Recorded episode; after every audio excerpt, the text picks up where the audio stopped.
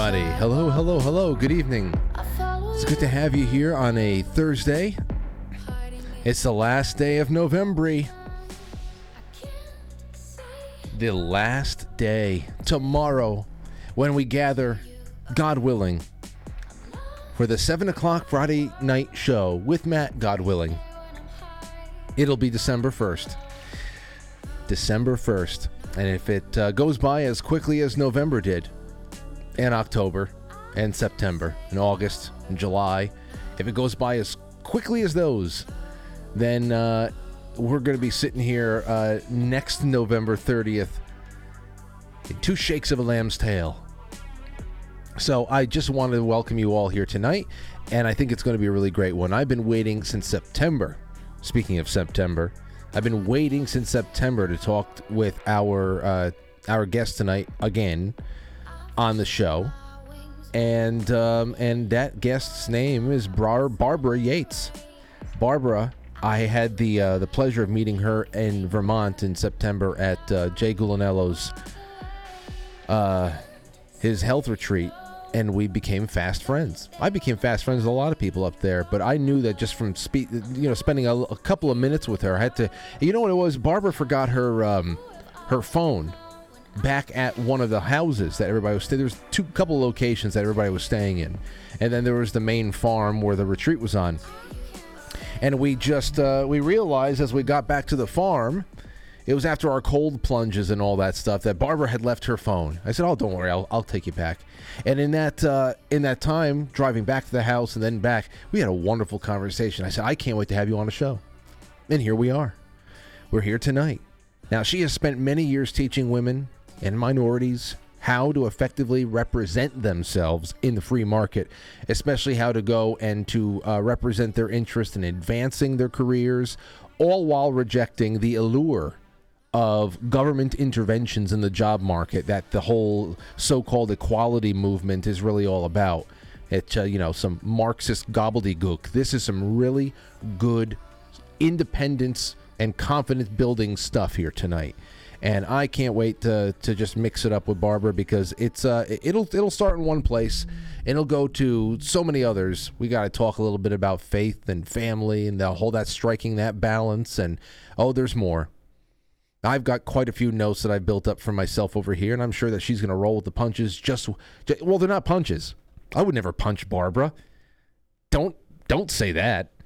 Anyway, that's what we have. And because I move a little bit quicker through the opening these days, I just want to remind you all that we have a wonderful array of things that you can do to support the show and the companies that support the show.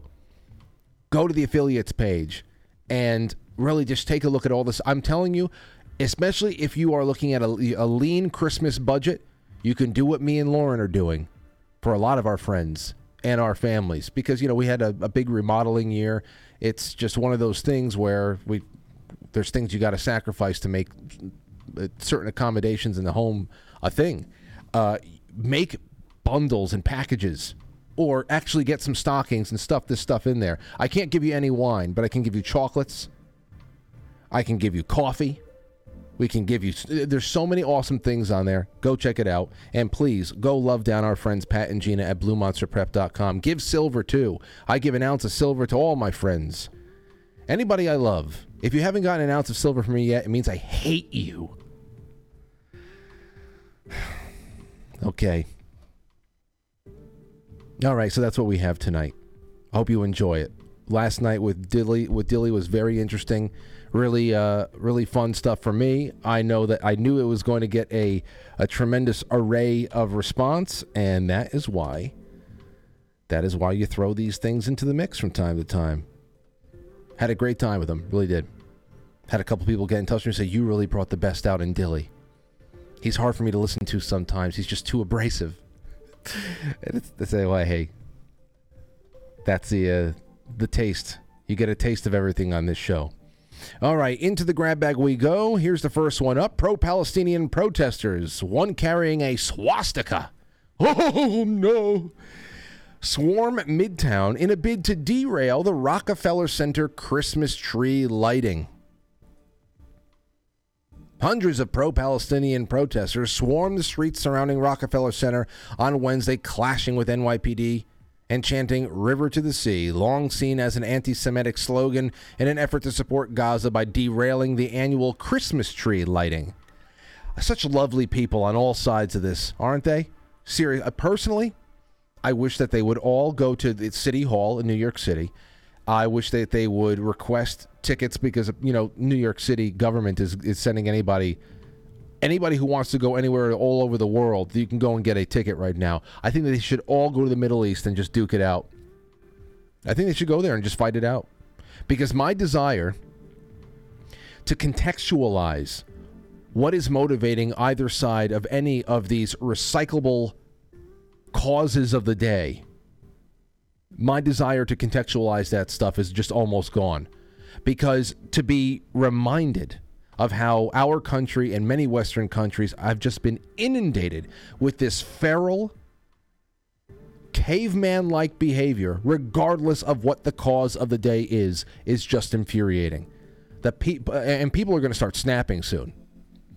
Okay, just like we we played a little bit a, a very famous scene from the movie Network last night uh, people are just going to start snapping soon. I'm serious. I mean, the, the, the West has always been an incubator for debate and discussion about what's going on in the world, both past, present, speculating about the future. I mean, this has always been what we were about because at one point we had free speech and that was really valued. And to politely disagree, even if it's a, a, a fiercely controversial topic, that was something that we used to value as a, a linchpin of our culture. But that's not what this is. We are this is raised by wolves type of behavior.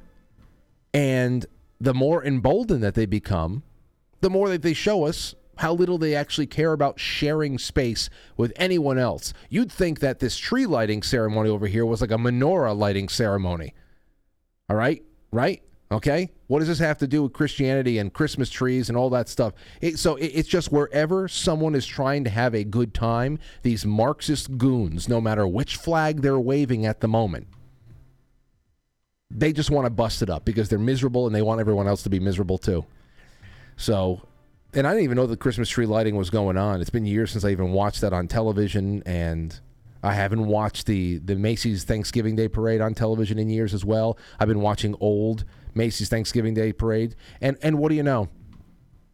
You uh, you indulge in the old stuff, and you don't have to watch one parade or one Christmas tree lighting or one thing or another interrupted by a bunch of idiots gluing their hands to shit. Bunch of idiots. That's out of my system. I want to get nice and level for when Barbara comes on. Just getting it out of my system. All right.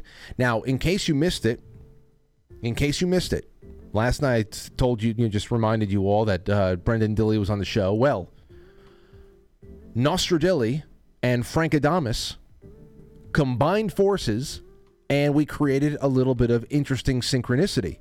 Maybe you missed it. If you did, I'm going to give you the uh, the liner notes right now. So at one point in the broadcast last night, I asked Brendan Dilley on behalf of many of you who are asking the same thing, uh, Dilley, who, who do you think Donald Trump's VP pick is going to be in 2024? And he floated Ben Carson. He said Ben Carson as a VP. And, and, and in the mix of that exchange, I said I would love to see a 21st century Calvin Coolidge take office in like 2028. And Carson does pretty much fit that demeanor. He's soft spoken, he's highly intelligent. And, you know, um, we don't always need a carnival barking community organizer as a president, you know. Don't always need that. Uh, if if there's ever a care uh, whether or not the presidency is something we should ever hope to see something change in again, then uh, we really just the best thing for us would be a sturdy figure who very meekly vetoes 99% of everything that crosses his or her desk. All right. Well, I bring up Calvin Coolidge. He brings up uh, Ben Carson. And an hour after the show ends, so around 10 p.m. Eastern Time, Dilley sends me this tweet, which had just been published. Here it is. Breaking news. A source who is familiar with President Trump's thinking, what, it, it just grain of salt, tells me that Ben Carson is the leading frontrunner to be his vice presidential choice in 2024 at this time. What was it tweeted out by? The account? The Calvin Coolidge Project. okay. Now, what does it mean in the long run? Like I said, grain of salt, feather in the cap, interesting synchronicity. Now, if it actually happens, that would just be spooky. A little spooky there. All right. That's all I have for you on this end. Oh, and Henry Kissinger is dead. So, uh, on the other side of the intro, we have Barbara Yates. I can't wait to introduce you to her. Sit back, relax, enjoy the show. Remember, at the halfway point at around 8 o'clock, we're going to be bouncing off to Foxhole. Um, the, all those links are in the description below, and there's plenty of people who can help you with those if you don't see them. And, and if uh, you don't find it in time, very easy alternative quitefrankly.tv and just press play. You can cast it to your television. It's uh, it's it's really really been wonderful, and um, and as you all know, the the show is so heavily archived all over the place, really not skipping a beat, and it's just about independence and insurance going into 2024. We just don't know about anything, anything. Having a good time. We'll be right back with Barbara Yates. Don't go anywhere.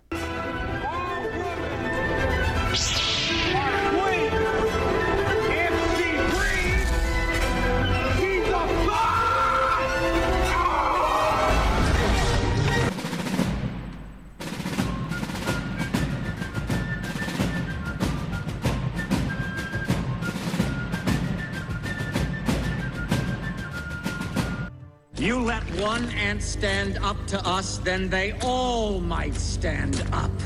Those puny little ants outnumber us a hundred to one. And if they ever figure that out, there goes our way of life. It's not about food. It's about keeping those ants in line. That's why we're going back. Does anybody else want to stay?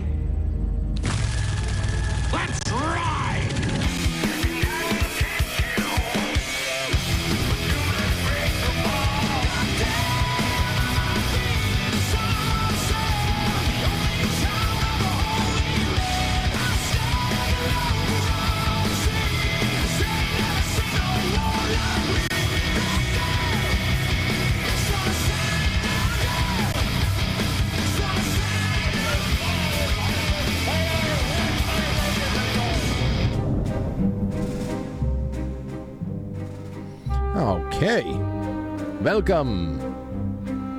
It's great to have you here.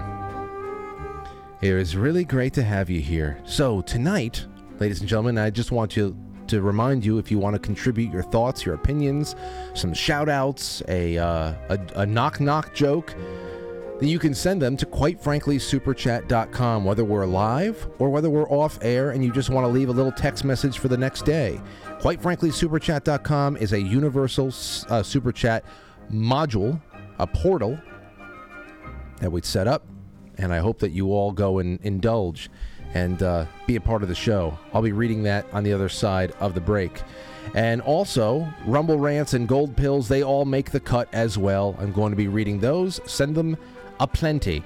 All right. Our guest tonight, I have a treat, a treat for you all. Our guest, I have, oh, I'm sorry.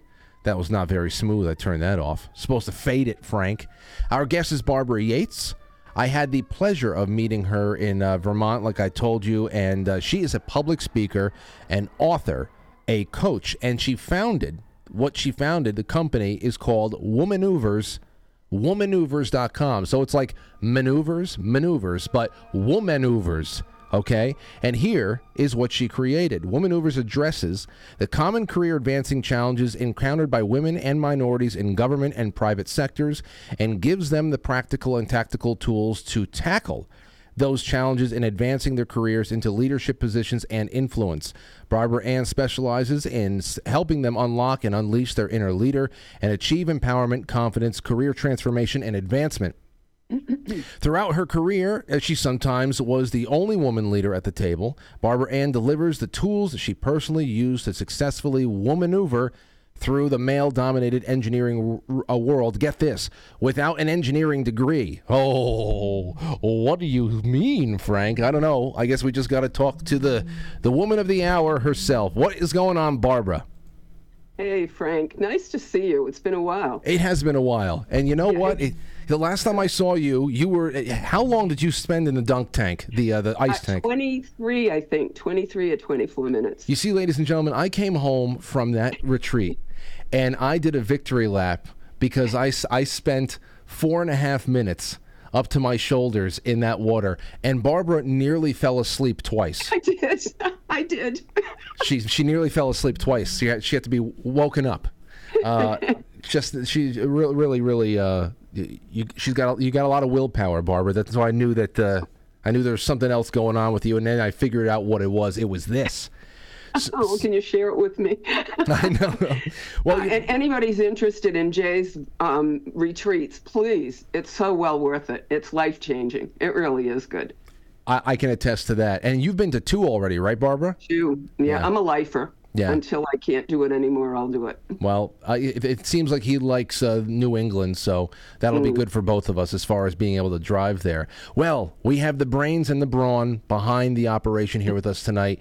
It is Barbara Yates. You've amassed, Barbara, a pretty uh, many success stories over the years. You've told me a few, and but I want to start with your own. You went from special needs uh, special needs education to to leadership positions in engineering without a degree. Just Right. take us through the timeline. Ultimately, being my own company, consulting to the government on InfoSec. Yeah. G- please just take us through it all and and don't uh, don't don't skip anything because I, I want to hear about it again.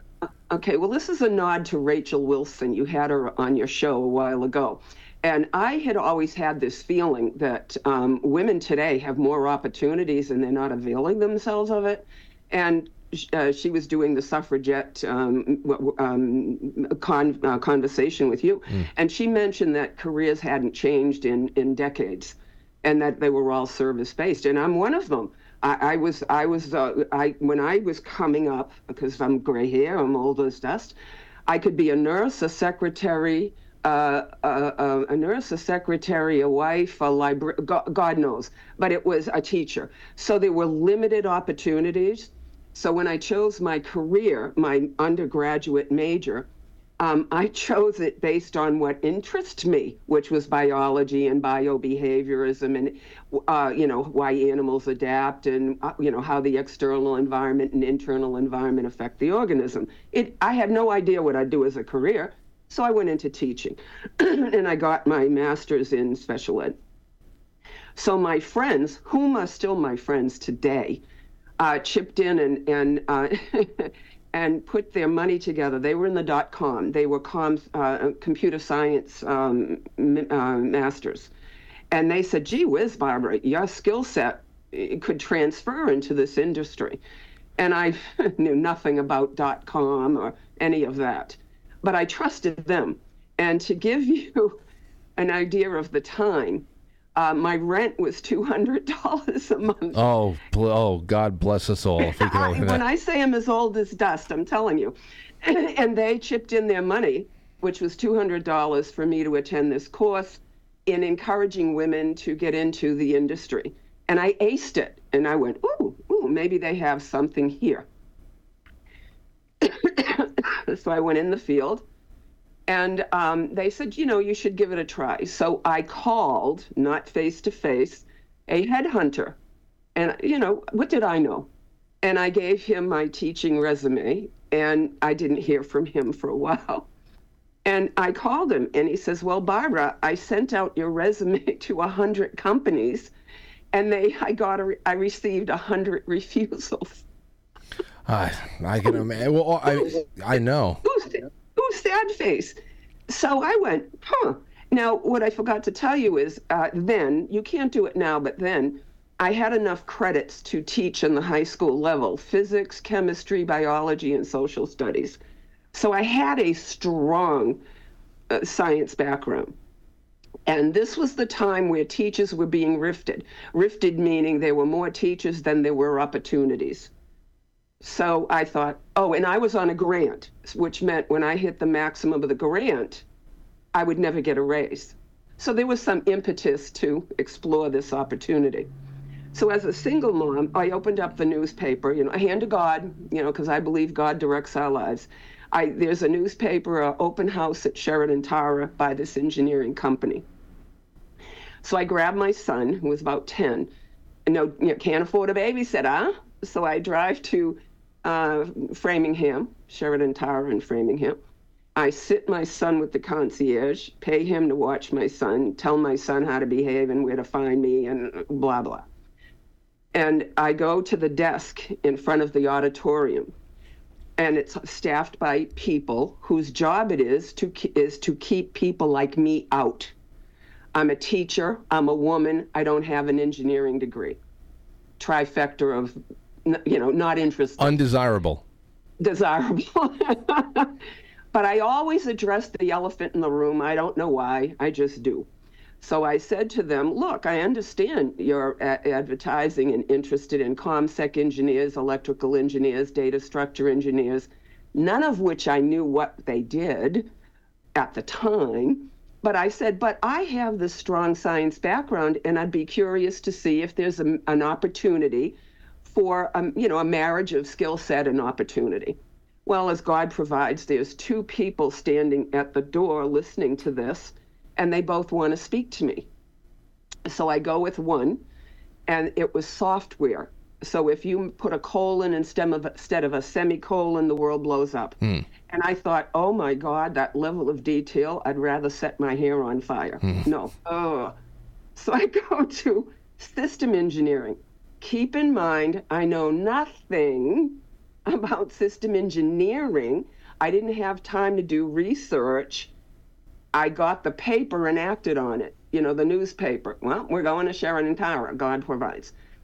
So, in the course of the discussion, the manager says to me, uh, and, and with a little bit of an edge, teeny, and he says, Well, Barbara, what makes you think you can do this job?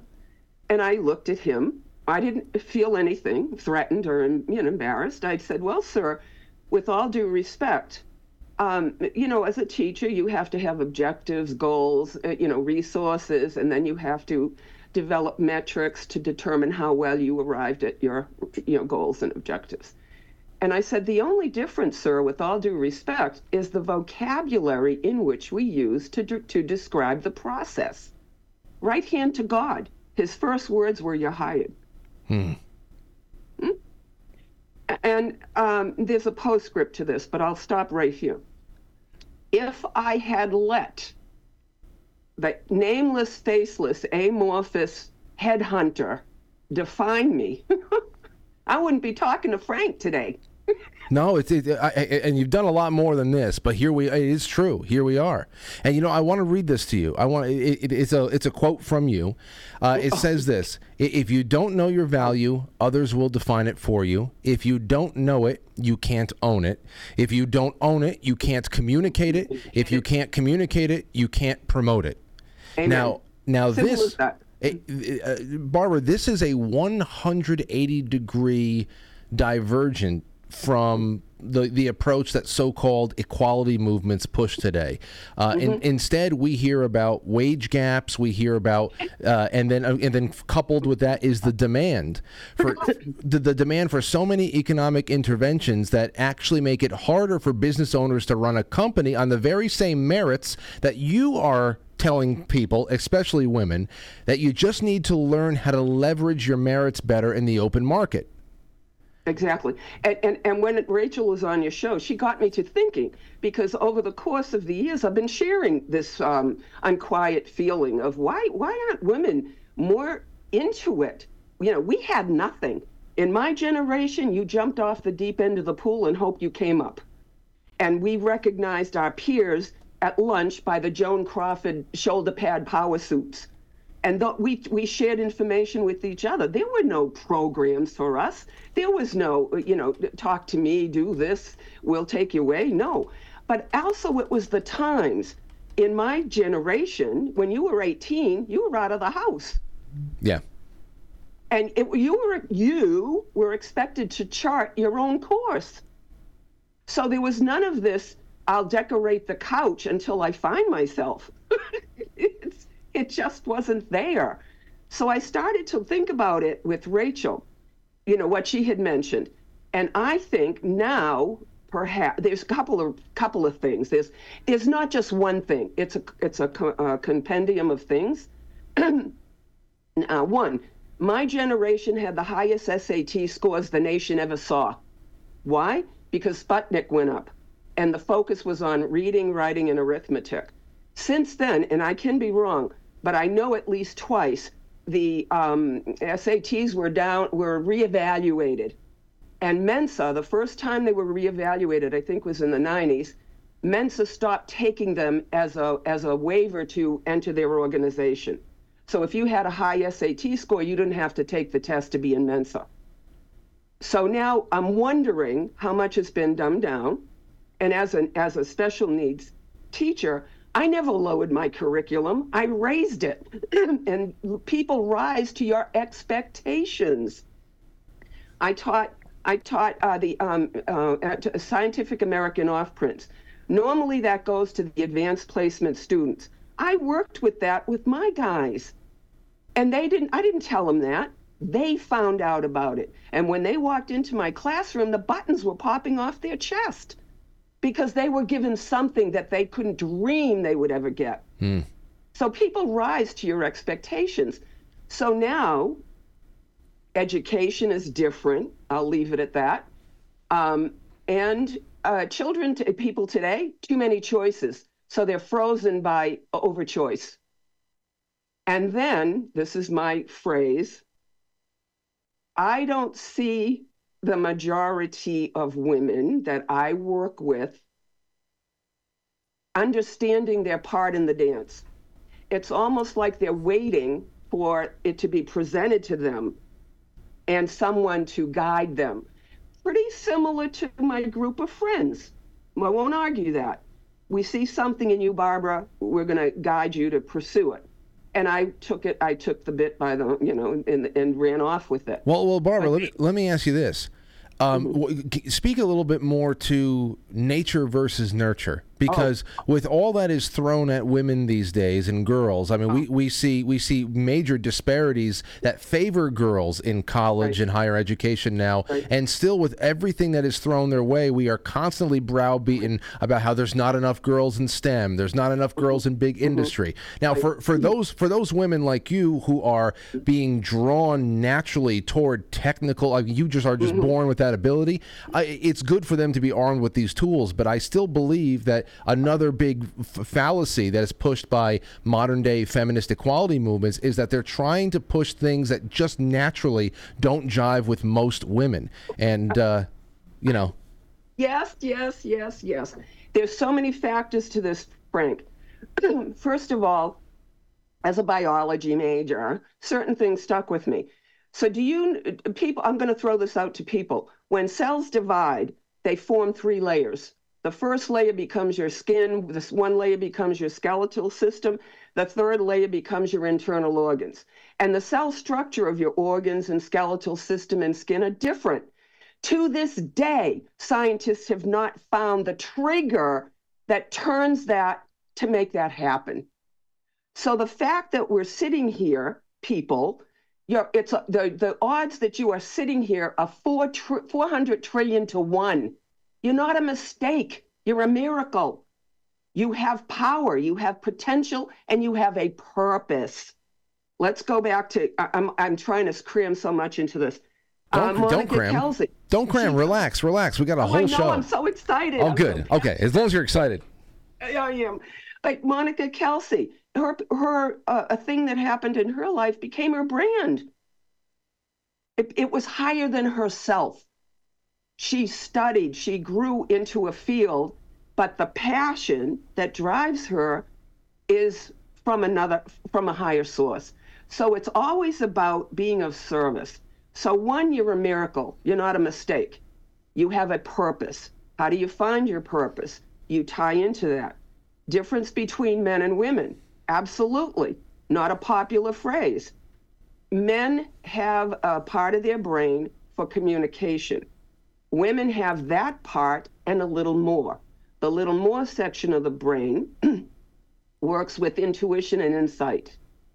Now, when um, there was an experiment where uh, uh, um, a scientist read a nursery rhyme to men, and in the meantime, there was an equal uh volume of back talk.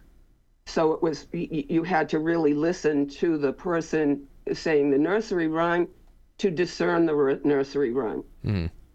And men men could do it, not a problem. Women couldn't. and the reason postulate a woman has to keep track of her children. She has to have this antenna to discern her child's cry from the other child's cry in, in the in the playground. So we're wired differently. Men are wired differently. And that's a fact for me. Mm-hmm. And but you work together. When you understand how each other's wired, you can communicate. And I think men will, most of the male audience might identify with this. Two men get together. Hey, I want a sandwich. What do you, what do you want? A bologna. Okay. Women get together. Well, I'm gluten free. I need to have grain sprouted. I don't like my so it's war and peace. Yeah. By the time by the time you get to the the sandwich that they had, if you're a man, you need NoDoz or, or coffee because it's it's a drone. women are women are detailed oriented to that degree. So there is a difference, but women can learn to communicate to men. And that's not that's not taking place. They're not given the tools to know how. They have the desire, they don't know how. I um boy, I'm trying to think of it. Uh, I always tell I, I, I always tell uh, people that if you if you are in a discussion, you know, where it can escalate, and you start to use the words "I" with a with a tone, or "you" with aggression, that's a pro- that's a problem waiting to happen. Um, my late husband and I, we had um, we worked twelve hour days, four hour commute. Uh, oh my God! So when you come home, you only have three hours. so we limit, we limit, that's a boundary we set for us, that only important things would be in that three hours. But when we would have a discussion that could go one way or the other, my husband would say to me, How do we make this a win win? Mm. That tells me, as a woman, I'm a partner. I'm not being dismissed, I'm being included. So it's how you speak that creates the the atmosphere if that makes sense. You know here's it does make sense and it makes me think of something else here too. It makes so much more sense to inst- for example when we're talking about specifically women in male dominated uh, fields it makes so much more sense to instruct women who may want to advance in these fields uh, in these sectors to realize that there is a difference very big difference between the sexes on a natural level instead of you know what the, the common thread right now is that there's absolutely no difference between anything. And it goes both ways. Men can be women if they want women could be men. It goes both ways.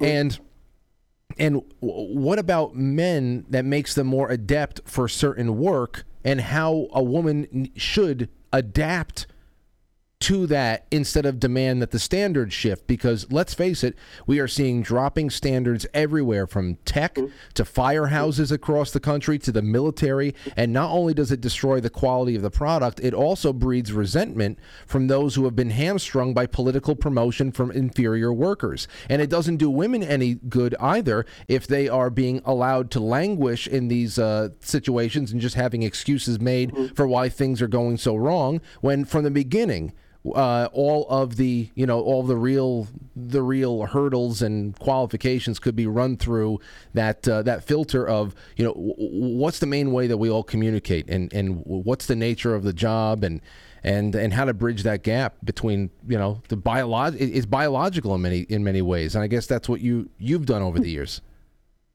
Uh, differences are differences, but what's common is we're human beings. Yeah. That's the common denominator. And in, in, in there's an expression, namaste, loosely translated. The light in me honors the light in you. The light in me is not bigger than yours, smarter than yours, you know, brighter than yours. No, it acknowledges you. That to me is the key. If you, again, I believe in a higher power. I believe, I believe in service. I believe that all my skills are God given, give, on loan by God.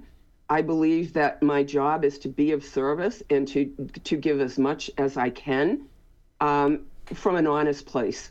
Period. But it's not about me. It's about service. Like Monica Kelsey, it's not about her. It's about service. Mm. So when you uh, may, I, I'll give you an antidote with a male. I have a I had a male I have a male friend. Uh, he was between jobs and he was very excited about this interview that he had. Uh, and he was anxious to tell me about it. And he came to me to help him with um, negotiation of salary because he had been between jobs. So he told me, oh, all excited, because I get excited too. Oh, yeah. And he says, Oh, Barbara, he asked me what, what was wrong with X. And I went up to the blackboard and I wrote down all this stuff and you know he was and we had this in common and that in common. And i said to him do you realize what you did? And he said no. I said do, do you like hearing your problems? That's that's like telling your wife you know do you look fat in these jeans you know? Yeah. i meant to tell you about that muffin top. We, nobody really wants to hear their problems. And i said and you could risk coming in as the white knight knowing it all. And that could be perceived as, you know, not necessarily a good quality. I said, how I would have worded it was acknowledge the person you're speaking to. With all due respect, sir, would you like me to point out some options for your consideration? Hmm. You see the difference? Uh, this is almost pretty much exactly what even Danny Katz was talking about the other night. Exactly. I'm acknowledge you acknowledge the person in the room and give him he has the power to hire or fire you. Give him the power to accept that you're going to do some options and let him choose what he thinks would be a priority. Now you're being perceived as a team player. And that's a man. Yeah. So give us a, give us a success story, uh, uh one of your favorite success stories uh, for uh, with a woman. Oh, or, or you, or or you. It doesn't because obviously this this is all built off of what you've done for yourself and how you translated it for other people. This this um this one I'm going to speak about uh, is the uh, testimony is on the website. I would get the calls on Friday night, uh, women in tears, and not knowing what to do. So this woman had been working for an agency and asked for the prom- and, and well qualified, I might add, and requested the promotion, the next level up, and was denied. So she left the company, as women do, and she went into the new company and had a woman who micromanaged her. And to the point where the woman manager wrote a wrote two threatening emails. So the woman's talking to me, and I said, "Well, you're in luck. I didn't have breakfast and I didn't have lunch, so I'll love to write, draft this letter for you." Mm. And I did, and I told her uh, I I did it for human resources. I did not do it for the woman manager. I did not do it for the her manager, I did it for human resources, the way it was written, citing regs, citing the excerpt from the email, blah, blah, blah. Citing the excerpt from the email that the micromanager. Correct. And there's Correct. a little bit of like a you know threatening tone to it. Okay. Correct. So now I said, I forbid you to write, I forbid you to change anything in the last sentence. You can't change it. That has to go. and it was something to the effect, excuse me, uh, based on the aforementioned discussion, uh, one could assert this is an affront to my integrity, not I feel. It's mm. one could assert this is an affront to my integrity. Therefore, any further discussion, I, I respectfully request be held with you, your boss, and human resources. That's that, again right there to to to get away from saying I feel one could assert that this, this is th- th- these are tools. These are really these are big time tools. You're becoming your own lawyer, your own uh, you know your own collective bargaining agency. Yes. So now, true story. She sat there for about an hour, you know, give or take, and threw up in the bucket, whatever, and sent it. Now Monday comes, nothing. Chirp, chirp, tweet, tweet. It, it, it, there's a hush. And I said to her, You will be called into human resources, or you might be.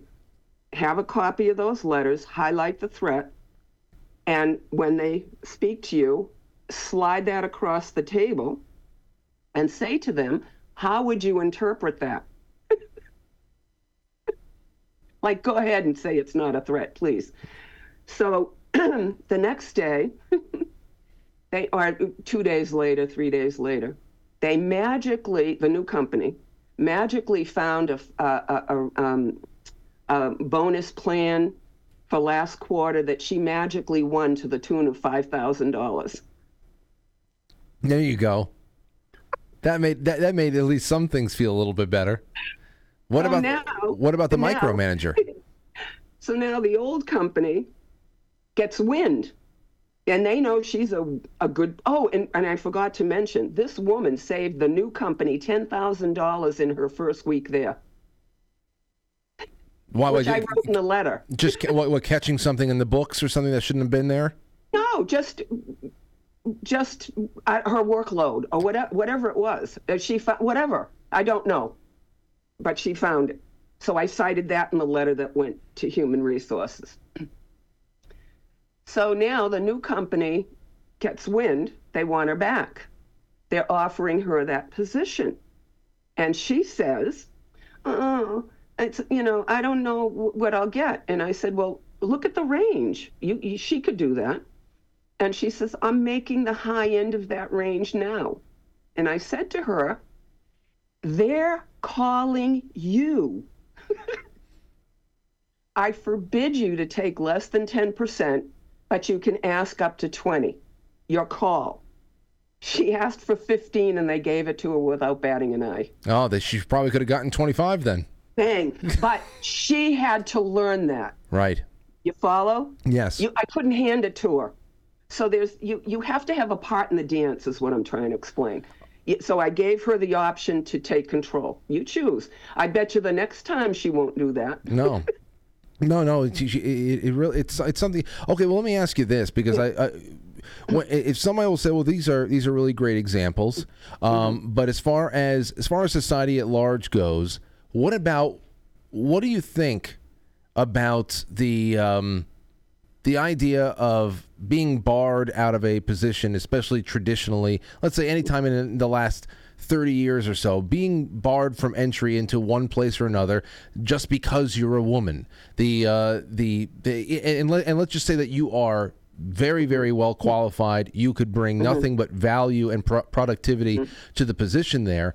Um, so what if you are overqualified? No, uh, just adequately pro- qualified, and um, and you think that there is some chicanery going on there with just sexual discrimination or anything like that. Is this a is this something that is uh, as bad as it always was? Is there a way to get around that? Of course, is you know, would you ever want to work at a company that shows you that side of itself so upfront? You know, what do you what do you do when you encounter? That's such a broad question with so many avenues to pursue. But the, my counter to that, Amelia Earhart, Madame Curie, uh, all these uh, that in the women's um, air force during the war that flew bombers, uh, uh, you know, B bombers across the uh, United States, you know, for the men to, to take to war. People that, oh man, people that own their value find their place, or the place finds them. Truly, um, I can't answer the broad question. I really can't. But if if somebody came to me like this woman with a specific problem, and I looked at the organization chart, if I looked at all the pieces on the chessboard, I might have a different an opinion. but I can't give you a broad answer to a broad question. So then, eh, let's say that you were examining one one company, and you're you you have a uh, sneaking suspicion that there is something a little bit more shallow going on. That it's oh, it's a woman, and and uh, we just don't take their kind here, or something like that. Are you the type that would that would ever suggest somebody takes legal action against the company, or would you suggest that you get on with your life and immediately find better opportunities, or, do you do you you know uh, do you? Ag- Again, it's a broad question. It depends on the individual circumstances. Are you a single mom with eight kids? You know, your circumstances are going to, you know, determine what you can and cannot accept, what you will and will not accept. Uh, i- i- so again, circumstances can, you know, you can be stuck in them for a bit with as you're growing out of it. But to answer a broad question with a broad answer, I can't do it. Okay. It Well, has to be specific. Well, fair enough. He- Here's another one for you then, and this is just coming up for me. Um, sexuality in the workplace. Now, it's one of those unspoken tales as old as time, and it's a main part of the reason why many men um, like keeping male spaces clear of women, especially in, in the military and combat roles, because s the, the, even just the subliminal feeling of sexual competition or anything like that can it- just and we're talking about nature again can completely alter the entire dynamic of a department a company a a military unit whatever it is. Uh, when it comes to that h- how have you encountered that over over time as far as people if there is that that kind of pushback or if there is any kind of you know uh, uh, you know, uh, I go back to it's individual. Oh boy, I, I, I, somebody asked me if I was sexually harassed, and I said I don't know. Until they explained it to me, and I went, "Oh, son of a gun!" but I handled it. I went into the guy's office one on one, and I said, with all due respect, this is what happened. This is how I took it. I need, I need clarity did you mean it? Because if you meant it, now we have to discuss the next step, which could be going to human resources or not. Or if you didn't, mean- and, and nine times out of 10, it's not. He apologized. He hmm. didn't realize he came across that way, and he became my mentor. Hmm. So, so, uh, and yeah, here's the, I want to give this to you. Hold this discussion. Okay. I want to give you a, something, your audience, something to think about. Personal power, and I'll go back to Kelsey, um, Monica Kelsey. Personal power is when you have a higher belief and you want to be of service and values and you live by them, it oozes from you. You never have to say a word. How many times have you gone into a room where you felt somebody, you know, oh my God, this person's interesting, and this one is like, Yeah. you felt it yeah because they're oozing it. So I'll give you this example. Mother Teresa, controversy aside, was visiting the orphanages in Romania and there was a civil war. And the factions, the warring factions, uh, decided to have a ceasefire so that she could come and see the, uh, the orphanages. She didn't issue a press release, she didn't ask them to do that. Her brand made that happen. Take a dictator, name 10, o- 20 of them. They rule by fear and intimidation and aggression. Some of them you barely remember their name. So it's what you are, what you own, what your values are, become your brand. And I'll get, I'll some, I'll come back to what we were getting at. my, my father was deaf uh, from the war. I was four or five. And he, he would not sign, he would lip read. And very few people lip read at the time. And his friends made fun of him. And uh, I, I, I was taken aback.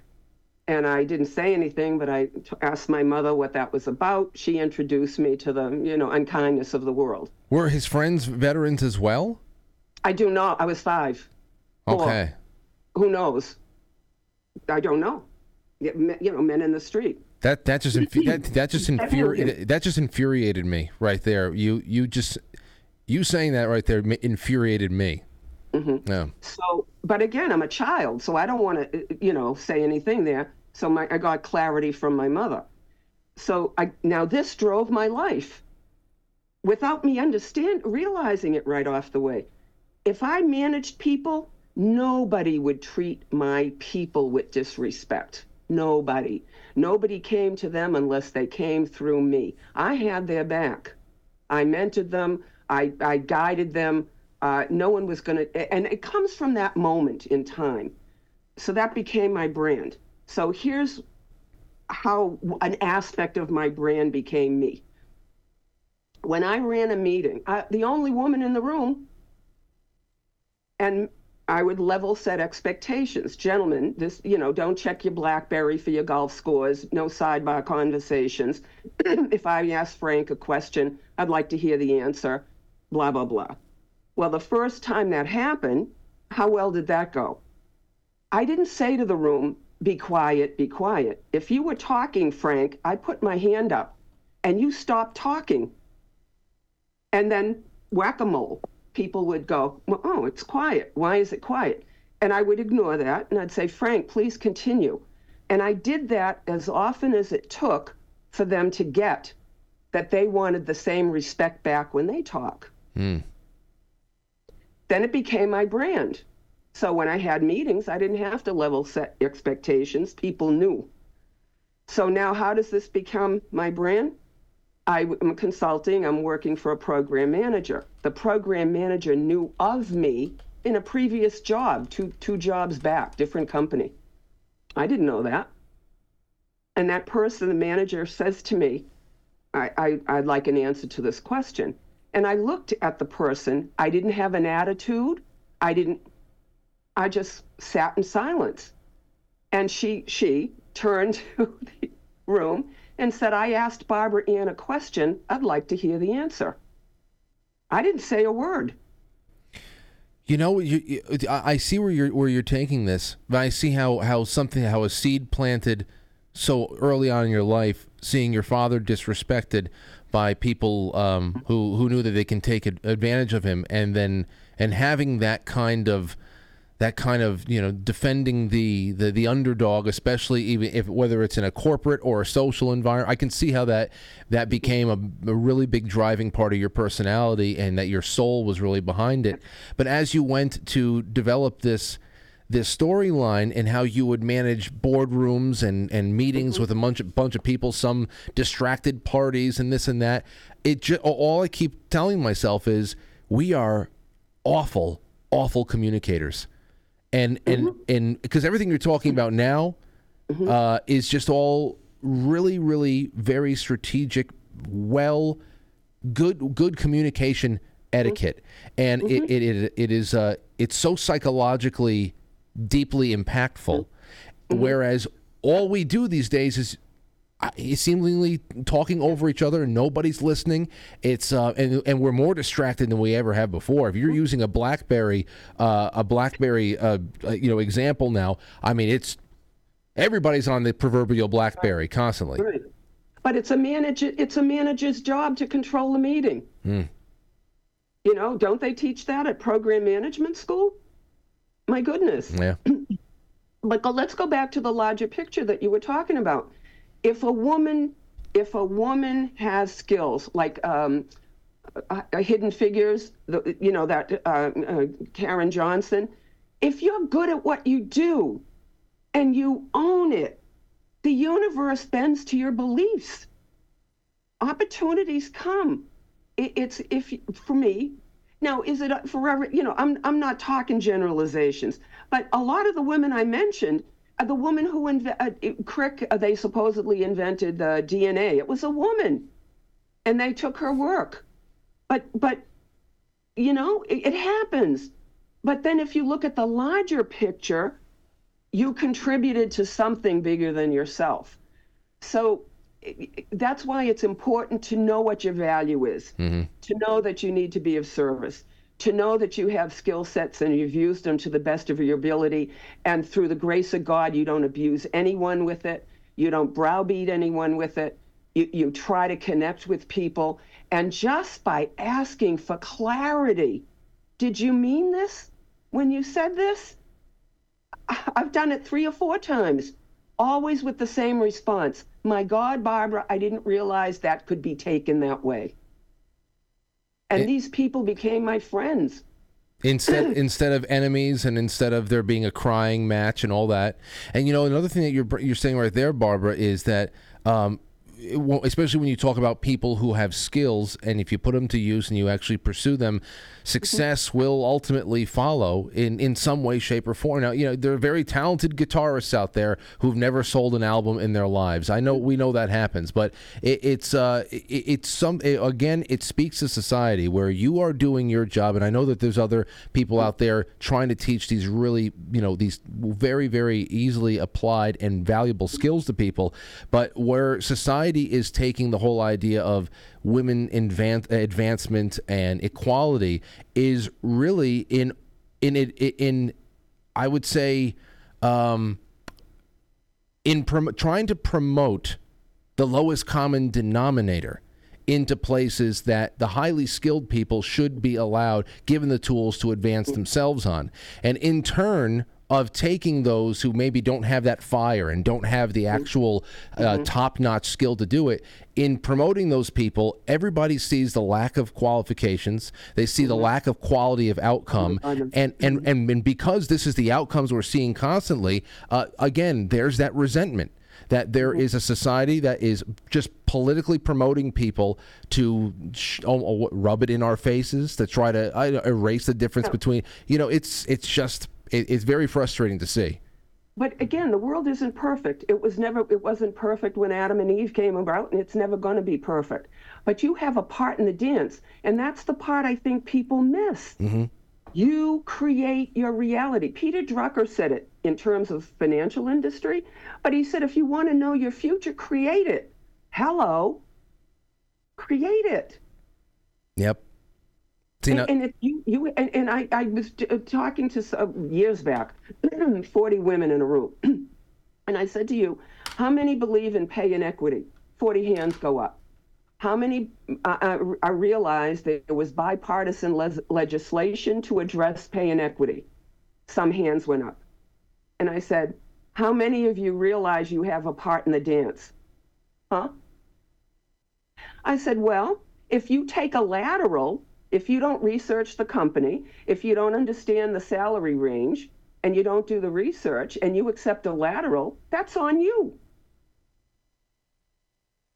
You see, right? See what you're talking. That is a, such a breath of fresh air. It's like an aha moment every time you make these points here, Barbara. Because um, in uh, this day and age, it is so much more likely that somebody would say, "Oh, well, I, I didn't get this job because of the patriarchy."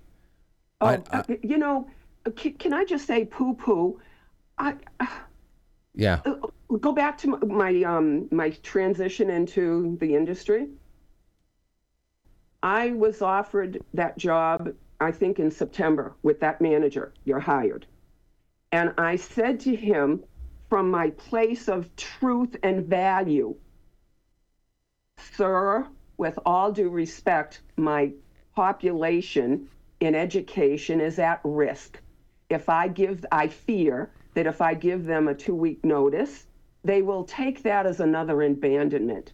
May I have more time to find my replacement and transition that replacement into my job?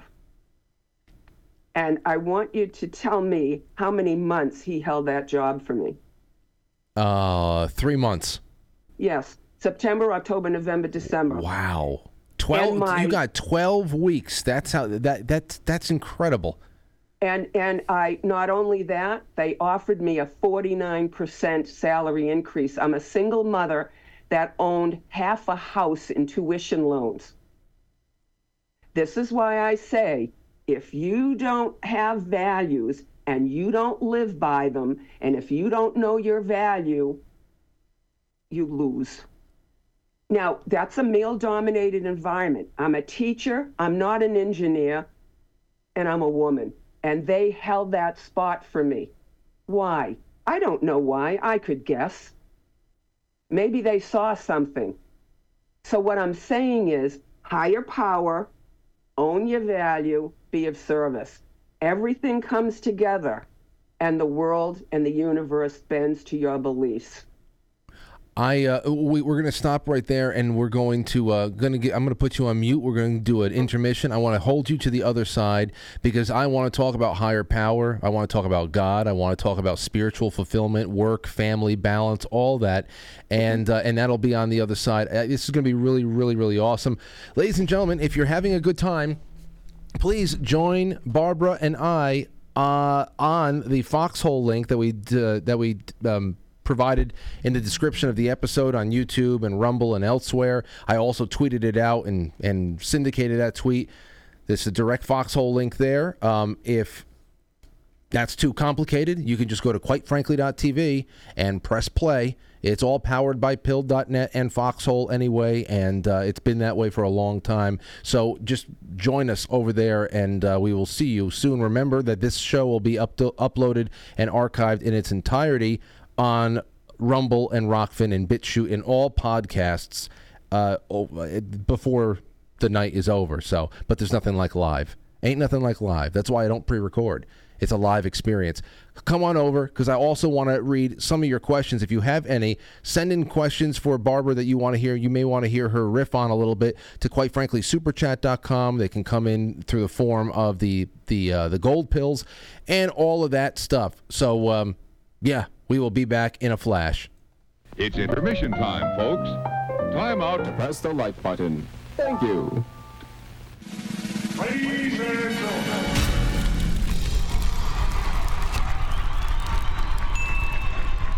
Welcome to intermission. We'll, we'll be right back.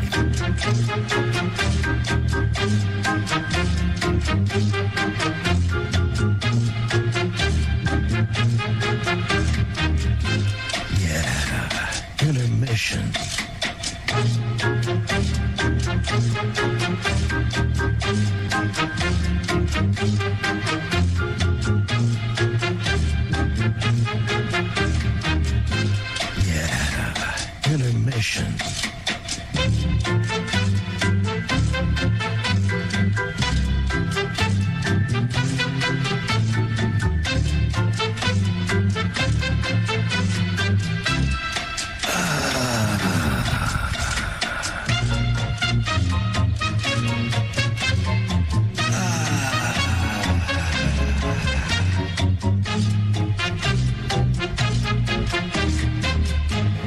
We're now entering, quite frankly. Quite frankly. Quite frankly. Quite frankly. Quite frankly.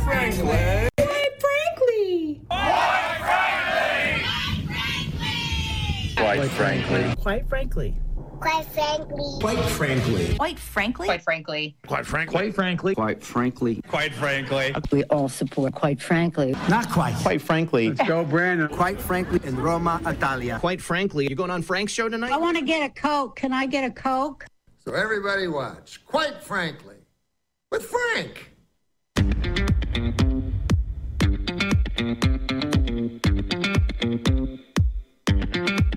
Quite frankly.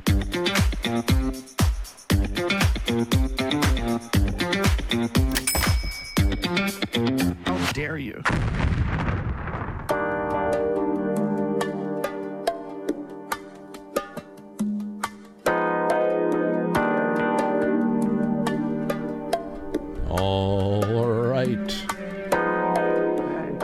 So we are back.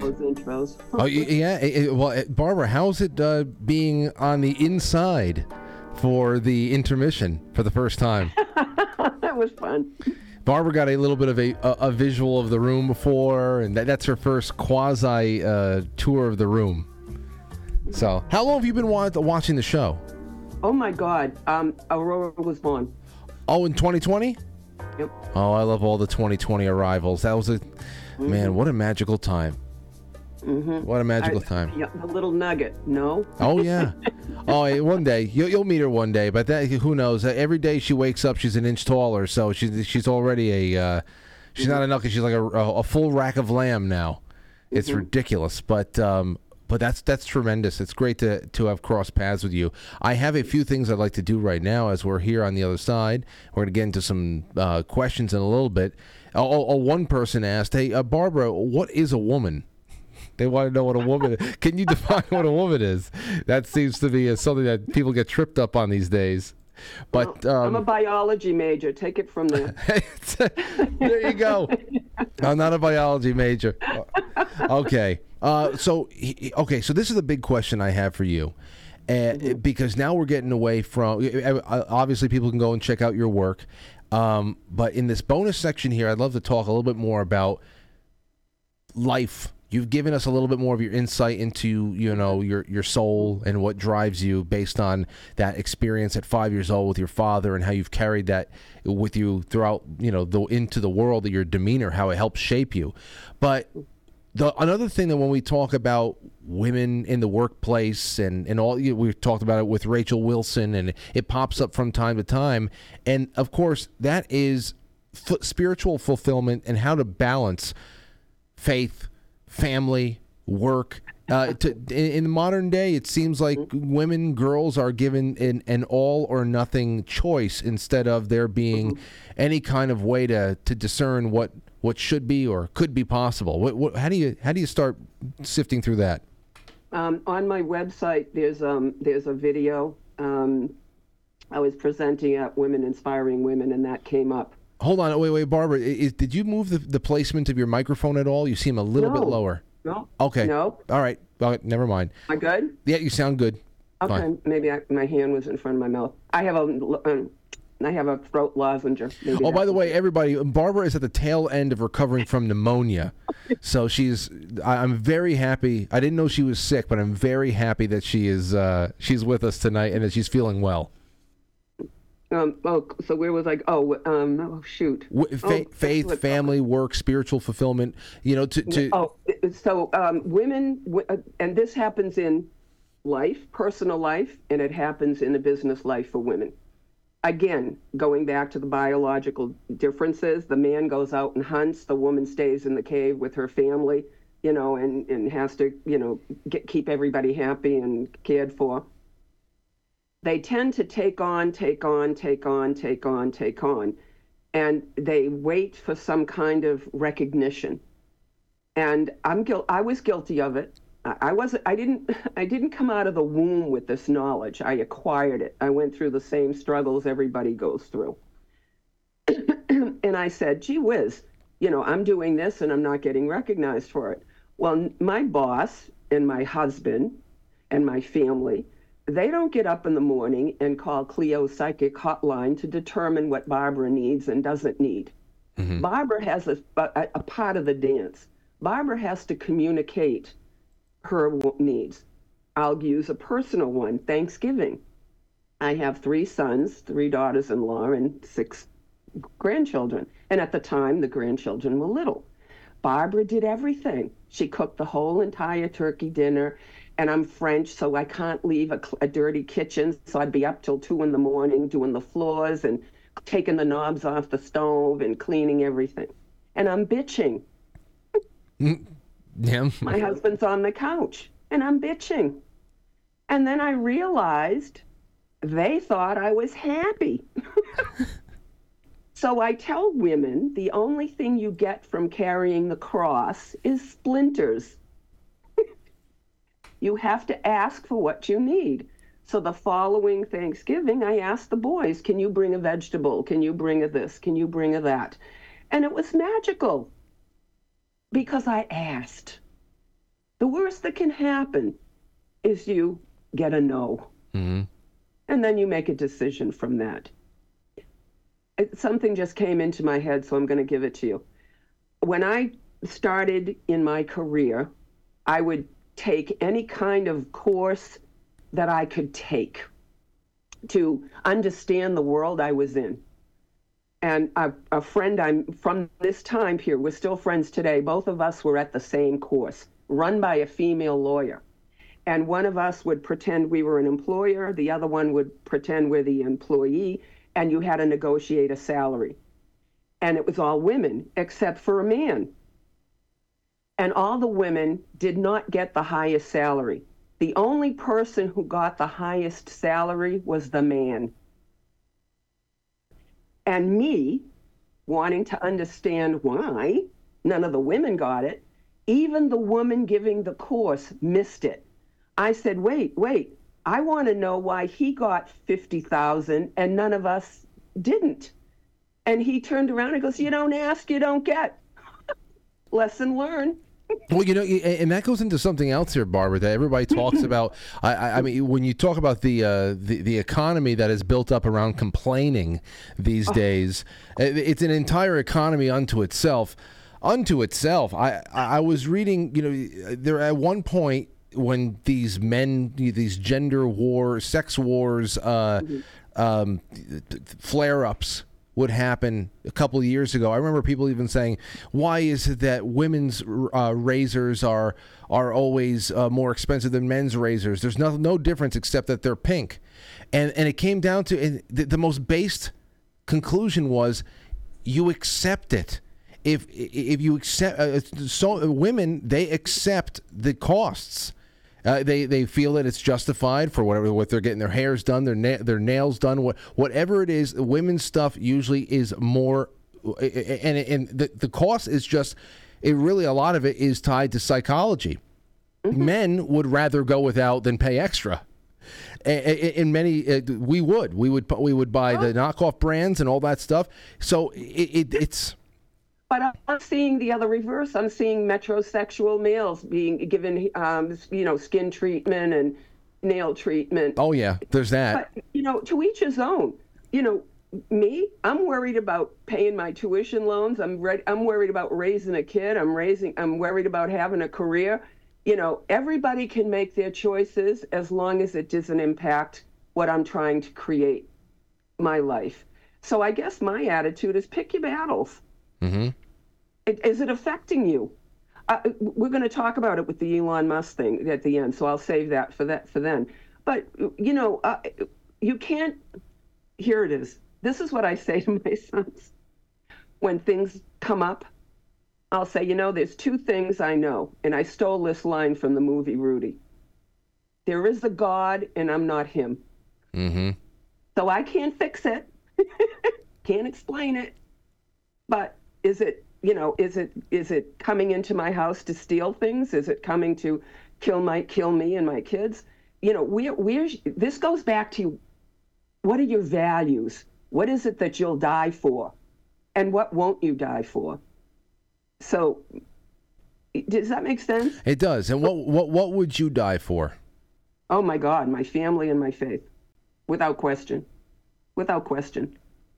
So then so then balance that off against working at such a high level because th- mm-hmm. th- this is another thing that is is often debated in society where uh, you have c- career women who want to put their family on hold to such mm-hmm. a to put a family on hold to such a mm-hmm. degree that they're freezing their eggs they're they're not getting married until after they're 45 years old whatever it is because they don't want to mess up a, uh, a an opportunity at a company somewhere and mm-hmm. so we wonder here you are that did that did uh, you know um, work at such a high level and, and, and instructed many other people how to do the same but coming first and foremost is your faith and your family. So how did you how did you strike that balance in doing all three at the same time? Okay, remember I told you I was a work in progress. Mm-hmm. So I came from nothing. I scratched gravel. Um, I was in, a, in in an environment, work environment, where I didn't understand it. I had to learn it. I had to learn, you know, the culture. I had to learn how to maneuver through it. But if you haven't picked it up by now, folks, I'm pretty direct and pretty blunt, and I do address the elephant in the room. It's just who I am.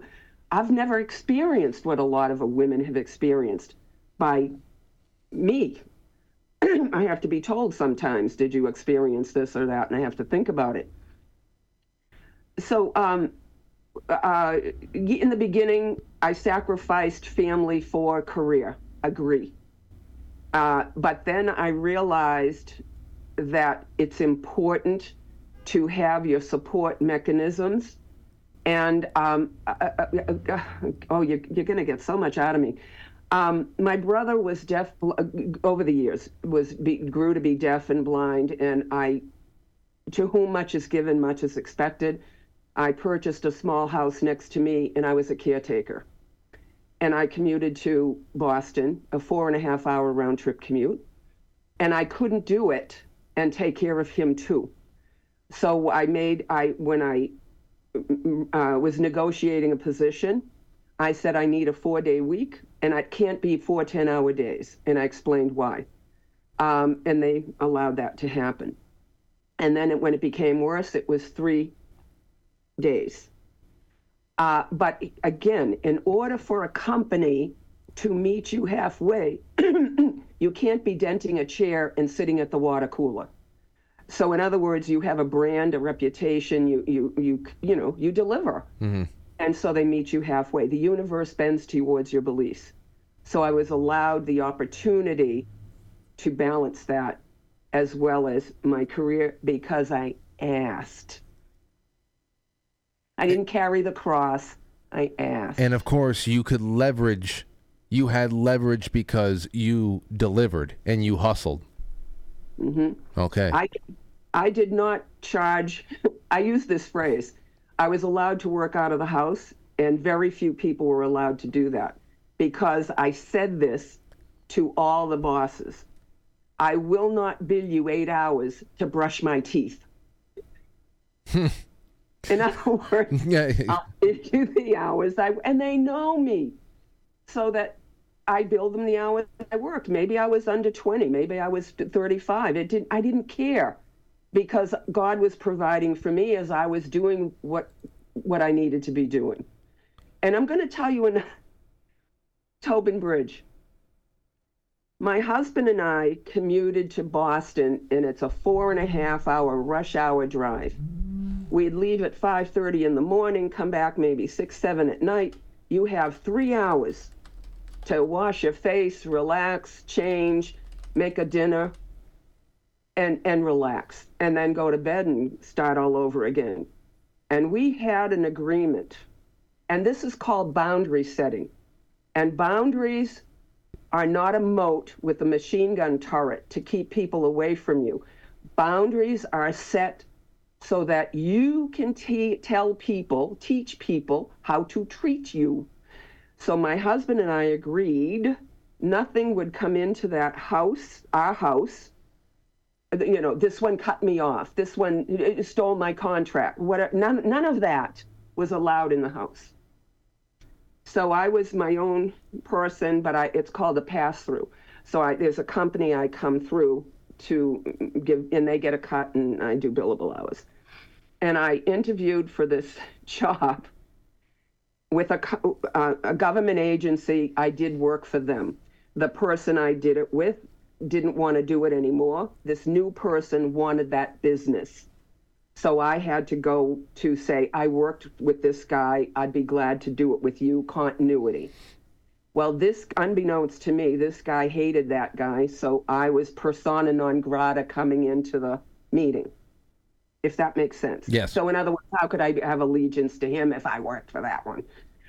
so my boss was there, and the conversation was just, and if there was no witnesses, I would have conducted it differently. But I had a witness.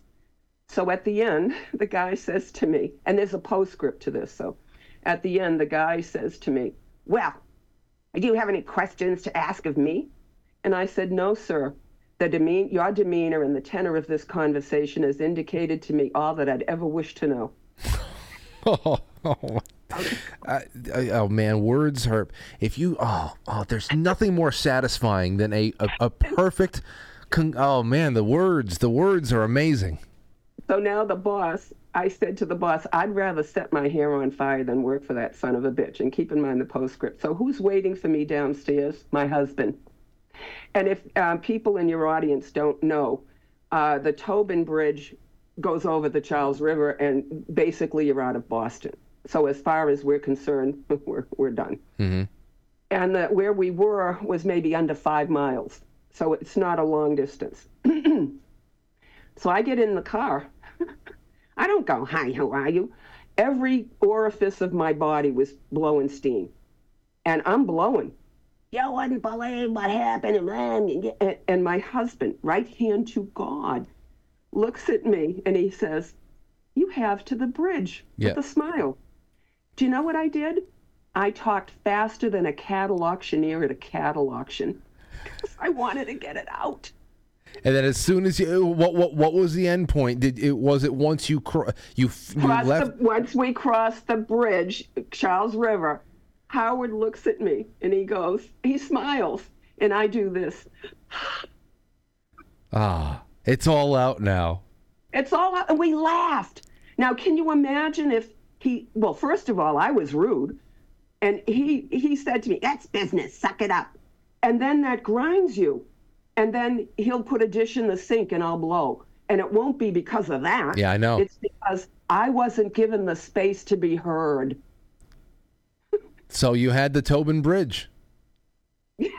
That's it. So, But let me just get this straight. It was until you got to the other end of the bridge, right? Right. You had the Correct. entire length. Okay. Right. The entire length of the. And the whole time he's just being a good shoulder for you to, to, to cry on at that He's, not, point. he's laughing. He's grinning. he's great. well, you know, he knew the end was coming. I'm talking so fast, Frank. I couldn't even swallow. well, he uh, knowing you, he probably just knew. Okay, well, there's going to be other interviews, and he, you you you work in magic that this was just one of those days. And uh, you know, if you ever did want to, uh, you know, work eight hours and get paid for brushing your teeth, you can always go work for the Pentagon or something like that. That's all they do over there. this is a joke. This is, you know, it's a joke, people. But back in the day, we used to say you could take the dead wood in the government and start a bonfire that would be seen in California. Uh, it, it's it's uh it's much bigger now. I have to imagine. all, what I tell people is all you want to be a rising star? Care. Show up. Do your job. Work. I have I have a question over here for you. This one came in from uh, oh, this uh, my computer's glitching out on me as always. Um, the it comes in from Brit Brittany P says. So grateful to catch tonight's show live. Barbara is a spitfire and incredibly inspirational. The advice she's offering perfectly timed for me. Does she have an opinion on the higher education of today? Does she believe it is worth pursuing a degree? Ah, but here's the here's uh, um okay. I came in where there were no computers, you know, Blackberries and the Apple that had the wheel, Yes. you know, was a big deal. And now technology is going so fast. So my advice right now, first of all, let me backtrack. When I went to UMass Boston, my tuition was equal to my rent, one month's rent. And I dare say that proportion has gone sky high. Um, so now with AI, look at Chat GPT, uh, and it's gone from one to whatever, four, five, six, seven. Look at all the different AI, AI apps that are out there now. So I would look at the future career uh, and start looking at where's the money. When I chose my career, I didn't choose, I used to oil paint, and I thought, oh, I'd like to pursue art. Well, I'm a single mom raising a kid, so I don't think so. I chose a field where I knew I could earn an income. So technology is changing a lot of careers. So I would look future and see what what is AI going to affect and how can you make it work for you. Right. So Eh, that's what I, that's what I would do.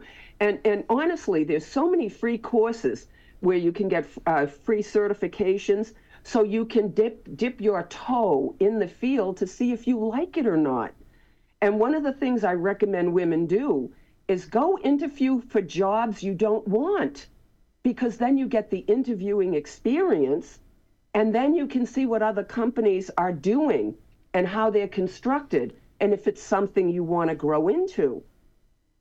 interview for jobs you don't want. That is a that is such an i i I wow. uh, Talk about being able to go out there and get some free experience. Just sit in, have some interviews with zero stress attached to anything because you probably don't want the job anyway.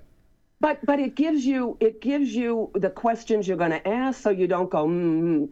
And here's one for you, and and I don't know if they still do it today, but in back in the day, I'm older. They would you, they would uh, uh, uh, post um, a job ad, uh, uh, advertisement, a position, and they want to pick your brains. So I was interviewing for this job, and they had they gave me a problem to solve.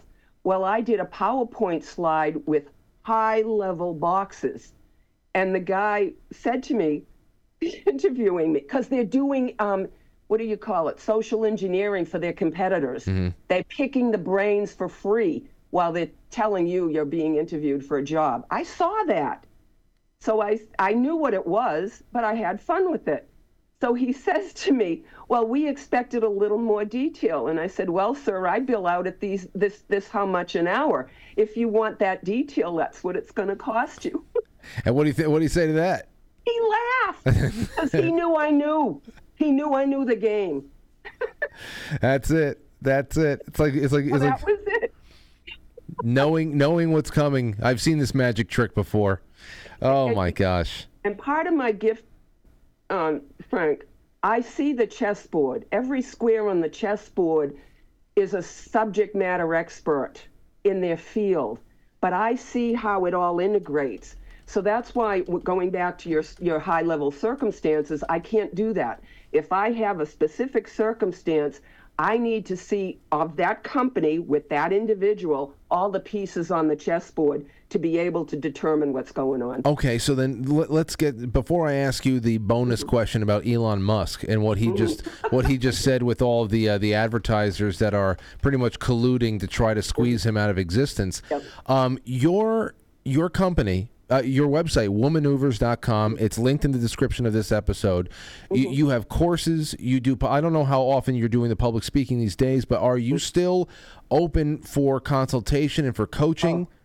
Yes, I am. Um, when COVID hit, and, and you know, I'm, I guess you can allude to my age category, you know, so I'm getting older now and I want to ski. I want to enjoy my life. So when COVID hit, my speak, you have to cull speaking engagements ahead of time, and I let that go. But yeah, one-on-ones, absolutely. But I will offer this to your people if you email me a problem and I can answer it in 20 minutes, I'll answer it for free.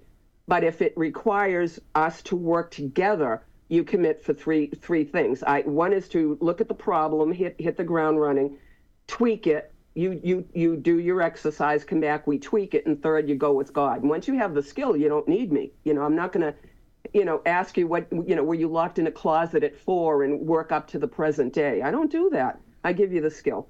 So I do that. Okay, so womaneuvers.com. I, I would, I, I mean, I know that you got some courses out there. We got to do some in the future. If you ever want to make any of those available on like, uh, in, in like for a limited time, so people can see what you do, I would even love to peek in on it because I love having these conversations with you, and I want to see you in action, actually coaching people. Um, it, it's it's really something else. So hopefully you get some emails through that website that I have in the uh, in the description of the episode. Now. Um, if the, i- is there anything else that you want to put out there before we, we talk about this Elon Musk thing uh, from a business perspective, and then uh, and then go our separate ways for the evening? Anything else that, that's burning? Uh, no, uh, I'm, I'm trying to think what I can gift your audience, and I think I said what I might do is uh, I did a presentation for the Women's Business League, re, uh, you know, you know, a few years ago, and it's um, uh, you know, 45 minutes, and it's on boundary setting. And if you understand what boundaries are, uh, then you can see how it can work on how you can phrase your value and and be able to uh, and get know your triggers Mhm. so that when you're triggered, you know how to respond to it rather than react. So um, I'd like to do that. I have to think it through though, and then I'd make it available for a couple of days, and you know people could look at it and go with God. You know, no problem. Well, you let me know. You let me know, and, and, and whenever you know what you want to make available, I'll just I'll I'll relay the message. I think people are going to be really excited about it. I'm sure. Um, that's uh that's that's that. That's that's great. You know, I, I think the the biggest thing about you that I I really uh, love, Barbara, is I mean, I don't know. You're one of those people that's very easy to, to talk to.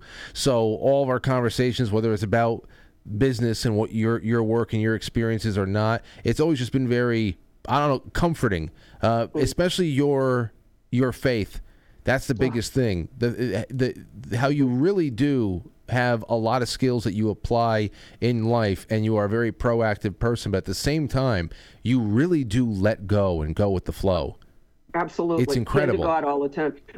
I have friends that have witnessed it and said, I didn't witness it until, you know, I heard you, but they witnessed it. I'm telling you. I, but you know what my daily prayer is? I'll share it with the world. What the hell?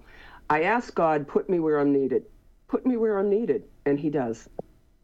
Simple as that. That's it. I, I I've heard you say that prayer before. Yeah. That's it. Well, I'm I'm really really happy that you came on tonight, Barbara. Uh, Oh, here, thank you. Here, here's the question for you. Um, I sent you the clip. I'll play it again after we get off the and I go on a little quick break over here. So Elon Musk, he's been pretty much uh, they've been he's been getting squeezed by a lot of the biggest advertising spenders out there, from IBM to Disney to whatever. And he pretty much, in so many words, just said, "Go f yourself. I, I don't care," and and let the world see that you guys colluded to destroy a company just because you're you're spiteful. What do you think about this whole thing, knowing that? Um, knowing that uh, it, it's all the same. It's all the same players. It's all the same alibis. They they they, they want to combat hate speech. Uh, we know how broad and how ridiculous that whole term has become. Um, I don't know. I, I'm not a huge fan of Elon Musk, but I, I like that Twitter is a is uh, is the the best option out of the big tech options, and that is uh, obviously too untamed for them. Uh, what are you thinking? I, I I have an anecdote, and then I also have questions. Yeah, All go right, ahead. So let's bring it down to the nitty gritty. Does he own the company? Yes or no? Yes. Okay. Does uh, do the advertisers have the right to pay for advertisement or not? Of course, yes. So the answer is yes. And then there was a third question I lost. Sorry, old age. Um, um, so he's, my opinion, he's he's planting a flag on a hill. Mm-hmm. So this may be his value system. I don't know. But he's decided this is where he, he's going to die. He, this is the hill I'm going to die on because I believe in it in my heart. He's releasing himself from the outcome. When you release yourself from the outcome, you're, ch- you're, you're living your value. You don't like his outcome? Buy his company. In other words, stay in your swim lane. You know, either we have the right, you know, and, and, and maybe they are extorting him. He's electing in his mind not to be extorted. So does he have that right? Yes or no? Mm-hmm. Yes. Do we know? Do we know either of the players' lives and what are the circumstances that are pushing them towards this? The answer is no. Do I have food on the table? Do I know where my next meal is coming from? Do am I take caretaking for a sick family member? Uh, you know, if I if if I have no stresses and this is my biggest stress, God bless me. So yes, it's drama playing out in front of you, but is it in your value circle? Are you going to bring that into your house for the three hours a night that you're going to have with your family? Right. The big fat no. Absolutely. Absolutely. So here's an antidote what this looks like in real life. When my first job from teaching into engineering, I was managing a woman's pool of data entry operators. In an engineering world, we're invisible. I own half a house in tuition loans, and I'm a single parent. My first job. And we had to work late on a Friday night. And this gentleman came in at 3:30. This had to be in Denver Monday morning. It had to go out. Emergency, emergency. So there's three or four women that called home, you know, to have their kids taken care of and whatever. And these two guys sat down at a table where they went to 99 and had dinner and were talking about how great the steak was. Because of my father, disrespect, that went up my nose. Hmm. So I went to a male because I wanted a male's point of view, and he's over my shoulder providing input, and I'm key entering with the rest of them. And I said to him, Did you know about this? And he goes, No, and I'm pissed. So I got up and I went to each one of the women and I said, How long, how many, hou- uh, how long will it take you to finish your, finish your batch to be ready for it to go to Denver? And they said 40 minutes, half hour, half hour. So I said, I'm gonna, I'm, I'm, I'm, I'm gonna do something, but I want your word. You'll be here Monday morning at six o'clock to bang this out before 7:30. They said, "You have my word." So I go back to my table and I said, "Gentlemen, I said, do you see this Coke can? This woman, that's her dinner." And I don't know what her children are eating, or the rest of these women, what their children are eating. But would it would it would have been appreciated if you gave us the courtesy of asking if we wanted something to eat. So I said, you know what? I'm going to afford you the same courtesy you afforded us. Ladies, power down. Go home. And I guarantee you that guy popped Rolaids the entire weekend. So six o'clock comes, the ladies come in, boom, it's wired out to, to Denver. And my boss calls me into his office and he said, so and so's boss said, this is what happened. And did that stuff go to Denver? And I said, well, of course it did. And I said, and when was he telling you this? When he was wiping the barbecue sauce off of his lip? And he starts laughing, my boss. The point is, when you stand in your values, you don't care about the outcome. You don't. You release yourself from it. I could have got fired. So then I asked my boss, can I go to that person's boss and speak to him? He said, yes. I went to that guy and I said, this is a one off. We can't accommodate it. These women have families. You really need to have your engineers bring it in the Thursday night and we'll guarantee it. Let's make it a win win. And we never had a problem after that. So it, you know, do you swallow it? Do you speak up? You don't ask, you don't get. I learned that one. So when you stand in your truth, when you st- right or wrong, no one has to agree with it. You release yourself from the outcome, and that's what I see with Elon Musk. Barbara, Go with God. Barbara, I, I'm so happy I asked about Elon Musk because what a way to end the show. That is a that was a oh what an anecdote. An anecdote that i will carry with me throughout the whole weekend even though i still have i still have one more broadcast night and i know i'm going to be thinking about that one all weekend. Um, the website is womaneuvers.com the, the, the, the link is in the description. I'm so happy you were here with t- us tonight. I look forward to another sit down with you. We'll, we'll figure something else. It, it's like a broad introduction. Maybe you come on for a, a quick hit on a very specific topic in the future. And I hope that you get a lot of feedback from the audience, uh, uh, you know, in the, in the weeks to come. Yeah, and and you know, um, God bless everyone listening to you, and God bless you and your family. You're providing a service. You you have a calling. We all know that. You've talked about it. So I, t- I would say to people, listen to listen to your values, and ask and ask for clarity. You don't have to put a story on something coming at you. Ask because it could be incorrectly perceived. Mm-hmm. So just, you know, just connect and ask for clarity and, and, you know, and believe in something higher than yourself. I believe in God, but please do that. And we, I think we'd all be better for it. Yes, we will. Thank you so much, Barbara Yates. I can't wait to have you on again, my friend. Thank you, Frank. All Love right. you. Good night. There you go. There she goes. There she goes. She's gonna have. She's gonna. She's probably unwrapping like five lozenges right now. What a trooper, huh? Oh man, I, I knew. I, I've been waiting for this night for a long time because I knew it was going to be good. And uh, we're gonna take a really quick break, and when we come back, it's to be your calls, and we can watch a little bit of the Elon Musk thing and some other stuff. And and yeah, uh, let's go for it. Don't go anywhere.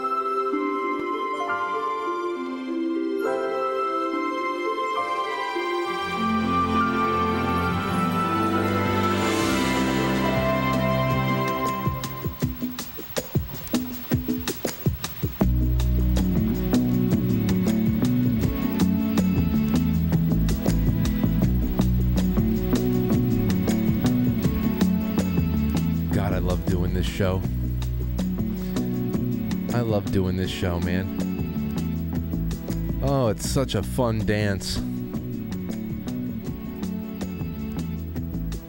I hope everybody else is enjoying themselves too. I got some things that we can do. You know, I've got. Um, I couldn't help but think about someone like Milton Friedman. Before we go to Elon Musk, we might as well do this. We don't have any time for calls tonight. But between these two, I had to go and grab it. Here is the case. I believe I- would have to imagine that Barbara would wholeheartedly agree with Milton Friedman on the case against equal pay for equal work, all that stuff, and how it takes away the individuality of the worker and their ability to go out there and negotiate on their own behalf and get what's theirs.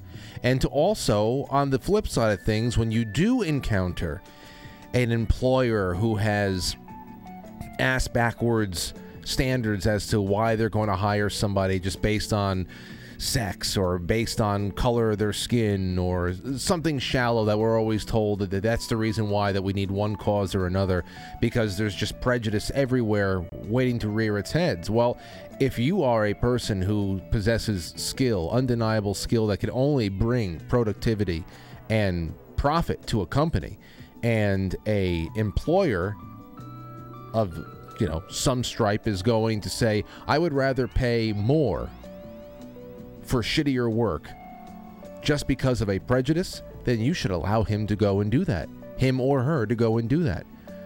Why uh, why destroy the free market? Because there are people out there who are willing to destroy their businesses on a, on a, on account of their prejudices. Take a listen to this. It's a four minute long exchange. This is again uh, a time in our country i wish i was alive for it where where this kind of debate and this kind of dialectic was encouraged and also very very common now, if someone like a Milton Friedman would were to show up at UC Berkeley, they, they would they would be burning him in effigy. All the Marxists on the outside. Uh, take a listen to this exchange. It's one of my favorites, and I've I've watched pretty much everything of his on the internet. Um, here you go.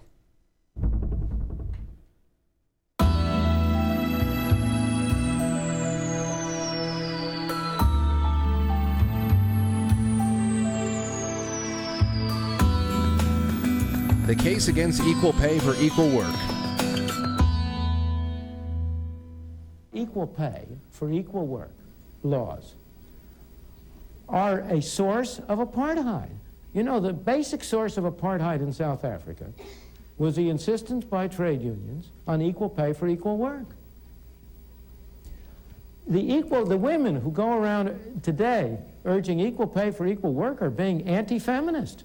They don't intend to be, but that is the effect of their policy. Because if there is any activity in which, for any reason, a male is preferable to a female, or vice versa, the only weapon the less productive sex has is to offer to work for less. And if you deny them that opportunity, you're assuring yourself that you're going to have all male jobs or all female jobs, all white jobs or all black jobs. But aren't you also condemning them to stay that way? Not at all.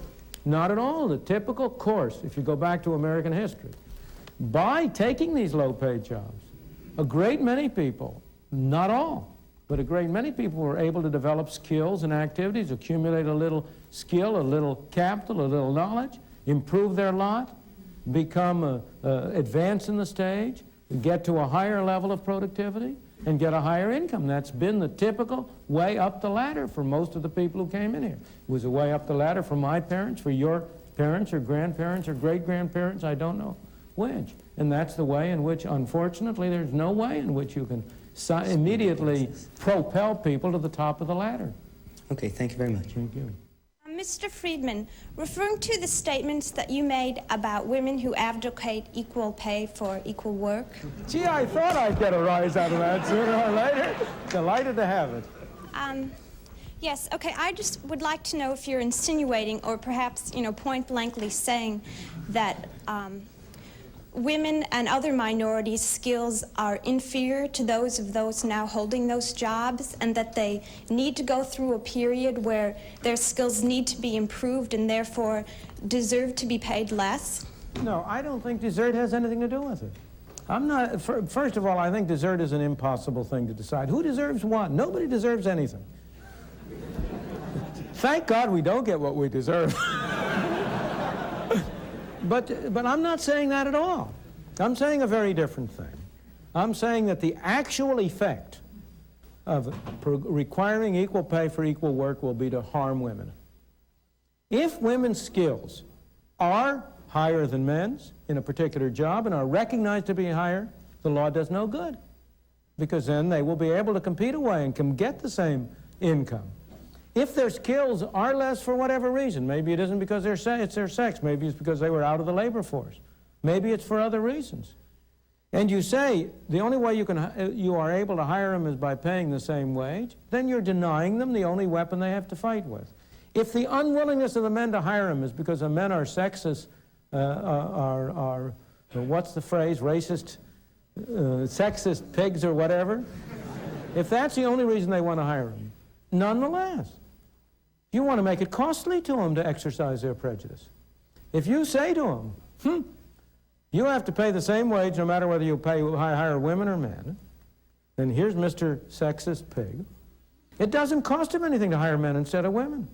However, if the women are free to compete and to say, well, now look, I'll offer my work for less, then he can only hire men if he bears a cost. If the women are really good as a man, as good as a man, then he's paying a price for discriminating. And what you are doing, not intentionally, but by misunderstanding, when you try to get equal pay for equal work laws, is what you are doing is reducing to zero the cost imposed on people who are, who are discriminating for irrelevant reasons. And I would like to see a cost imposed on them. I'm on your side, but you're not. I'm on your side, but you're not. That, hey, what, what would better describe most of the people who go picketing for one reason or another these days than that? All of them. You have to imagine that they think they're doing something good, but everything they ask for is essentially the um, the equivalent of being the rooftop dancers in Independence Day, welcoming the aliens when you're really just welcoming your doom, thinking you're you're being just a a very very accommodating host. Anywho, there's that. Now, I want to go over to Elon Musk. Here's a couple. This is a four minute clip. He was sitting down with this guy, um, I don't know, uh, Sorkin, who's the equivalent of Chat GPT, trying to reclaim the narrative. It's it's just ridiculous. Uh, the the first couple of minutes really is all you need from this, but I th- I think it's pretty uh, it's pretty cool. I like hearing it, and I understand there too that this what Barbara was saying. This is he's planting his flag on a hill, and he's saying this is where I'm going to die. And it's not necessarily that. Um, that oh, oh, oh, these advertisers are going to take Twitter out. Uh, I, I think this is also really just a, a way of getting it on out there to the world that, hey, hey, look over here. I don't think that this is going to go away. I think that this is a uh, this is a jujitsu move ultimately, but I just like seeing somebody standing in their so-called truth, um, saying, "Go to hell, go to hell." You want to call me an anti-Semite? You want to say we're not going to spend any of our money with you anymore, or whatever? This is all besides all the, all the questions about Elon Musk and the things that we've talked about him and his history. That putting that all aside, just looking at this one thing, I uh, I enjoyed it greatly. Listen to this. And you're clarifying this now. Um, but there's a public perception that that was part of a apology tour, if you will. That this had been said online. There was all of the criticism. There was advertisers leaving. We talked to Bob Iger I hope today. they stop. You hope? Uh, don't advertise. You don't want them to advertise? No. What do you mean? If, if somebody's going to try to blackmail me with advertising, blackmail me with money, go fuck yourself. But go fuck yourself. Is that clear? I, I hope it is. Hey, Bob, if you're in the audience. Well, well let me He's ask, talking to Bob Iger from Disney right there. ask you then. And he was looking around for him too. That's how I feel. Don't advertise. How do you think then about the economics of, of X? If, if, if, if part of the underlying model, at least today, and maybe it needs to shift, maybe the answer is it needs to shift away from advertising. Um, if, if you believe that this is the one part of your business where you will be beholden to those who uh, have this view, what do you do? F Y. I- I understand that, but there's a reality too, right? Yes. No. No. It, it- I mean, Linda no, Yaccarino's right here, and she's uh, got to sell uh, advertising. Uh, absolutely. So, um, no, no, totally. So, so no, no. Actually, what, what this advertising boycott is uh, is, is going to do? It's, it's going to kill the company. And do you think that the company? it's, it- I- it's hilarious to me because it's just a l- it- it's just awkward in in all the ways that you can just there was there was a comment in here where the hell is it I hope it's still up to the top please please let it be here please let it be here uh wait where is it oh here you go Someone named Mark Allen Harris said, "Genius meets bravado meets two hundred billion dollars packaged in Asperger's delivery." Wow, and it's true. It's just it, it, it really is legendary. I I just I am greatly entertained by it. Uh, it doesn't have any impact on my life, um, per se. It's just I'm It's greatly entertained. What do you do? Think that the com- I, but Wait. Right, let's- that's- that's and- what and they're let's- gonna say. And let's see how Earth responds to that. So let me- okay, this, then this goes back to We'll, the, ma- we'll both make our cases, right? And we'll see what the outcome is. What are the economics of that for you? I mean, you, you have enormous resources, so you can actually keep this company going for a very long time. Would you keep it going for a long time if there was no advertising? I mean, if the company fails because of an adver- advertiser boycott, it will fail because of an adver- advertiser boycott. And that will be what bankrupted the company, and that's what all, everybody on Earth will know. But what, do you think then of the? I, I guess, And this goes back to the idea of trust, though. Then And it'll I- be gone. And it'll be gone because of an advertiser boycott. I, I, you know what? It, it's it's so great, um, because of this Sorkin guy is constantly trying to bring it back to something, uh, tr- trust. Yeah, but it's about trust. You know, of course, it's also about it's about integrity, right? And it's about uh, speech, but only the best kind of speech. We got to get away from hate speech. We got to get away from. We have to be able to uh, to be big enough to denounce and to to disavow one thing or another, or to admit we were wrong for speaking uh, comfortably about anything here and there when these companies, these giant companies, don't like you. You know, and the fact that he's just sitting there saying, "Well, you know, if there's a if there's a advertiser boycott and it kills the company, then the company will have been killed by an advertiser boycott."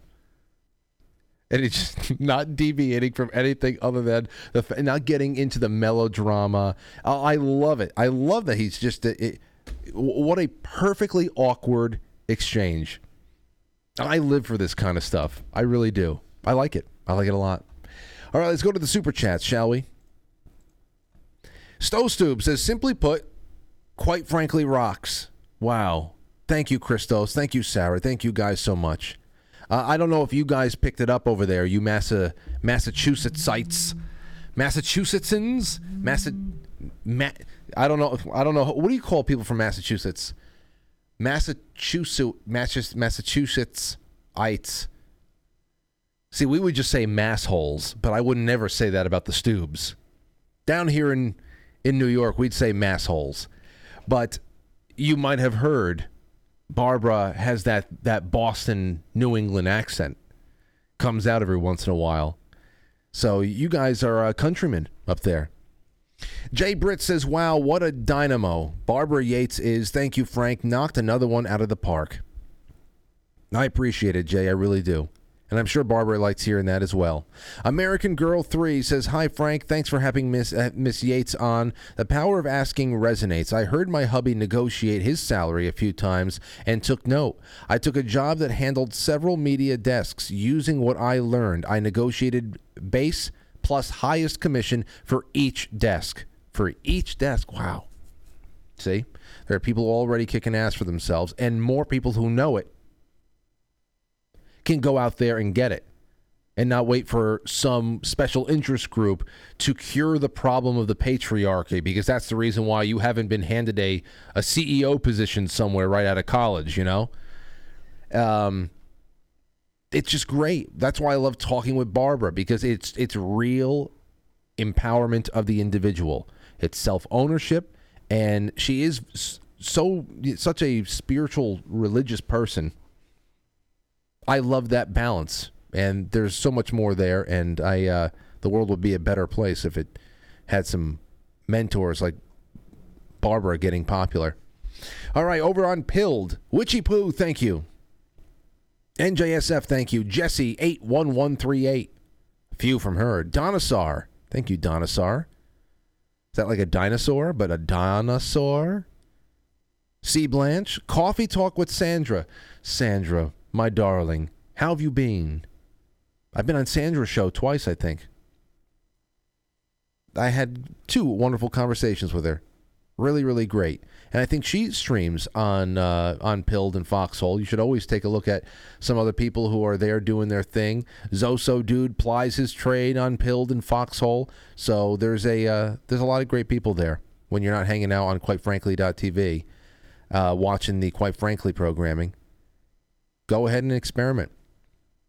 Jay Sem says, great show. I worked in the corporate world. I wish I had been exposed to her methods. Thanks. It, it definitely could be for everybody's to take up on. But of course, the reason why she concentrates so, so much on women is because there are those very big natural differences between women and men. So not only do could men really uh, benefit from understanding how to negotiate on your behalf to establish your worth and know how to leverage your experience and get things better and better and keep moving up the ladder for yourself not only can you can that work for anybody but for women in general to bridge the gap between the sexes as far as how one sex thinks over the other how they uh, how they work inside of a you know one field or another compared to women. So just to be able to offset those natural differences and be able to see eye to eye and not have things spin out of control or become too overly emotional or or convoluted in some way to understand how both sides communicate differently is huge. It's not patriarchy especially at this point. It's just terrible communication. Terrible communication. And of course the complete surrender of responsibility which is what is really underlying everything in society today is encouraging people from one demographic or another to surrender responsibility to a special interest group that can go out and get life done for you. So yes men or women get in touch with barbara if you want to pick her brain. Everybody can benefit Thank you. So, oh, Matt, 1776 is there. Not all, he's throwing around subscriptions again.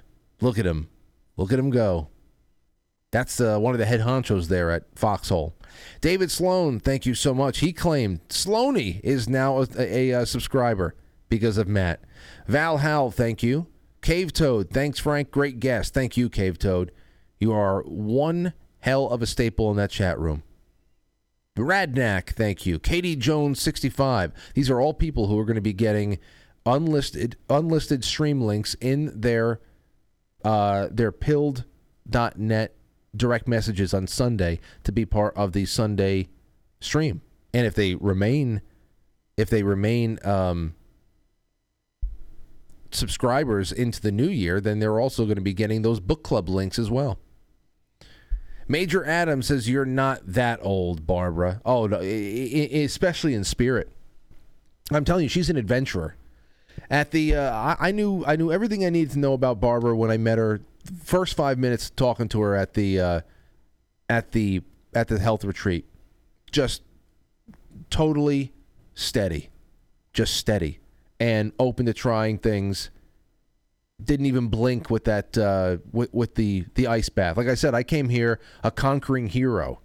It's like that. It's like Commodus coming home to Rome in in uh, in in Gladiator, with you know the pomp and the circumstance. There I am in my chariot because of four and a half minutes in the tank. She literally fell asleep. I'm not kidding. I'm not kidding. She had to be like revived, and, and she wasn't passing away either. She was really just that comfortable in the ice water. So um, that is that's all between the ears right there. All I needed to know about Barbara. And then, of course, I learned everything else. Uh, Zoso Dude said, Love the direction on that video. Why, thank you, Zoso. I did my best. Gorbachev took, the, took care of the rest. Brewbark, thank you. Uh, Majesty. Ma- last night I said Magis. Majesty says, Hiya, Frank. Thank you, Barbara. Great show. Hello, my dear Franklies. Cave Toad says, Go fuck yourself. FU money means FU. yeah. J. Jules says, FU, the call of the people against the psychopaths. And NJSF says, Great sequence these last two shows highlighting the power of personal responsibility and language. Yes. Absolutely. It- it- it's more than the last two shows, NJSF.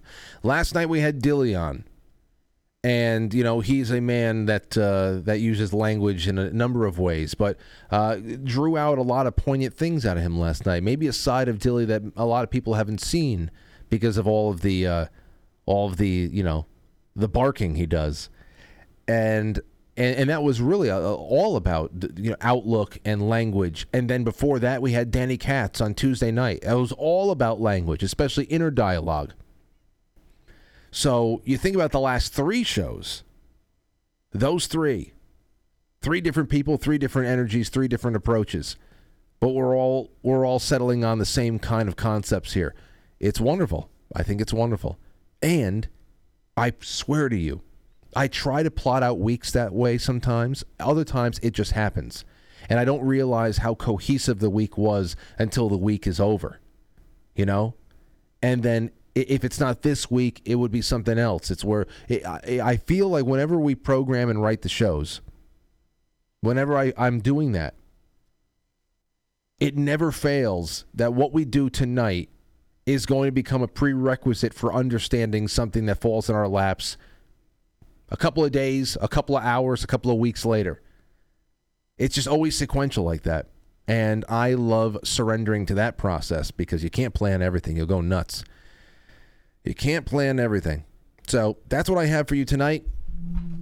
Thank you again, Barbara Yates. Her uh, her website is in the description of the episode, and I really can't um, I can't say enough about this audience. You guys are fantastic, and I'll be ending the week with you tomorrow. And Matt, plenty to do. I actually got more Elon Musk tomorrow because I want to talk about the Pizzagate stuff that happened this week that we haven't been able to talk about, which also following Liz Crokin's tweets about the whole thing and what we just saw about Seth Rich, that ties, at least she's drawing um, lines from um, Seth Rich to Pizzagate as well. So we can dig around to that tomorrow. I have some other fun things that we can do, and uh, and away we go. So enjoy yourself tonight, ladies and gentlemen. I don't know if there's any after hours programming. We are just uh, we're kind of preparing for December and Christmas themed stuff, and then making a plan for January and the New Year. Um, we might contract a little bit before we expand again because there's big things we have to do, and a lot of time that has to be put into new concepts for the Saturday night show, our true variety show that we want to be able to start putting together, and um, and now we have resources to start assembling new teams. So um, I, I don't know how I'll, I will tell you when there's something going on after hours, but tonight I don't think there is. Um, we haven't communicated, but uh, tomorrow is December, and um, three cheers for that. All right, that's it. Good night, everybody. Great to see you as always. I'll catch you on the flip side.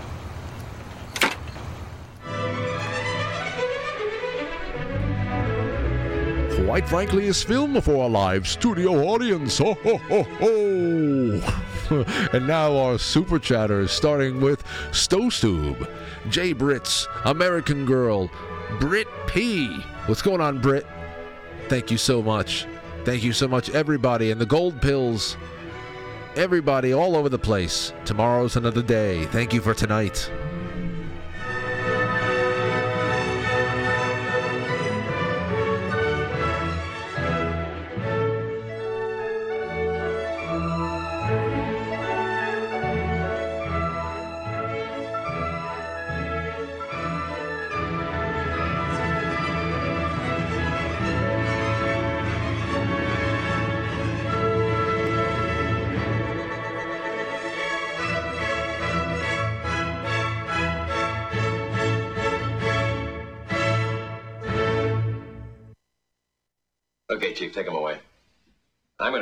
and sleep with my wife.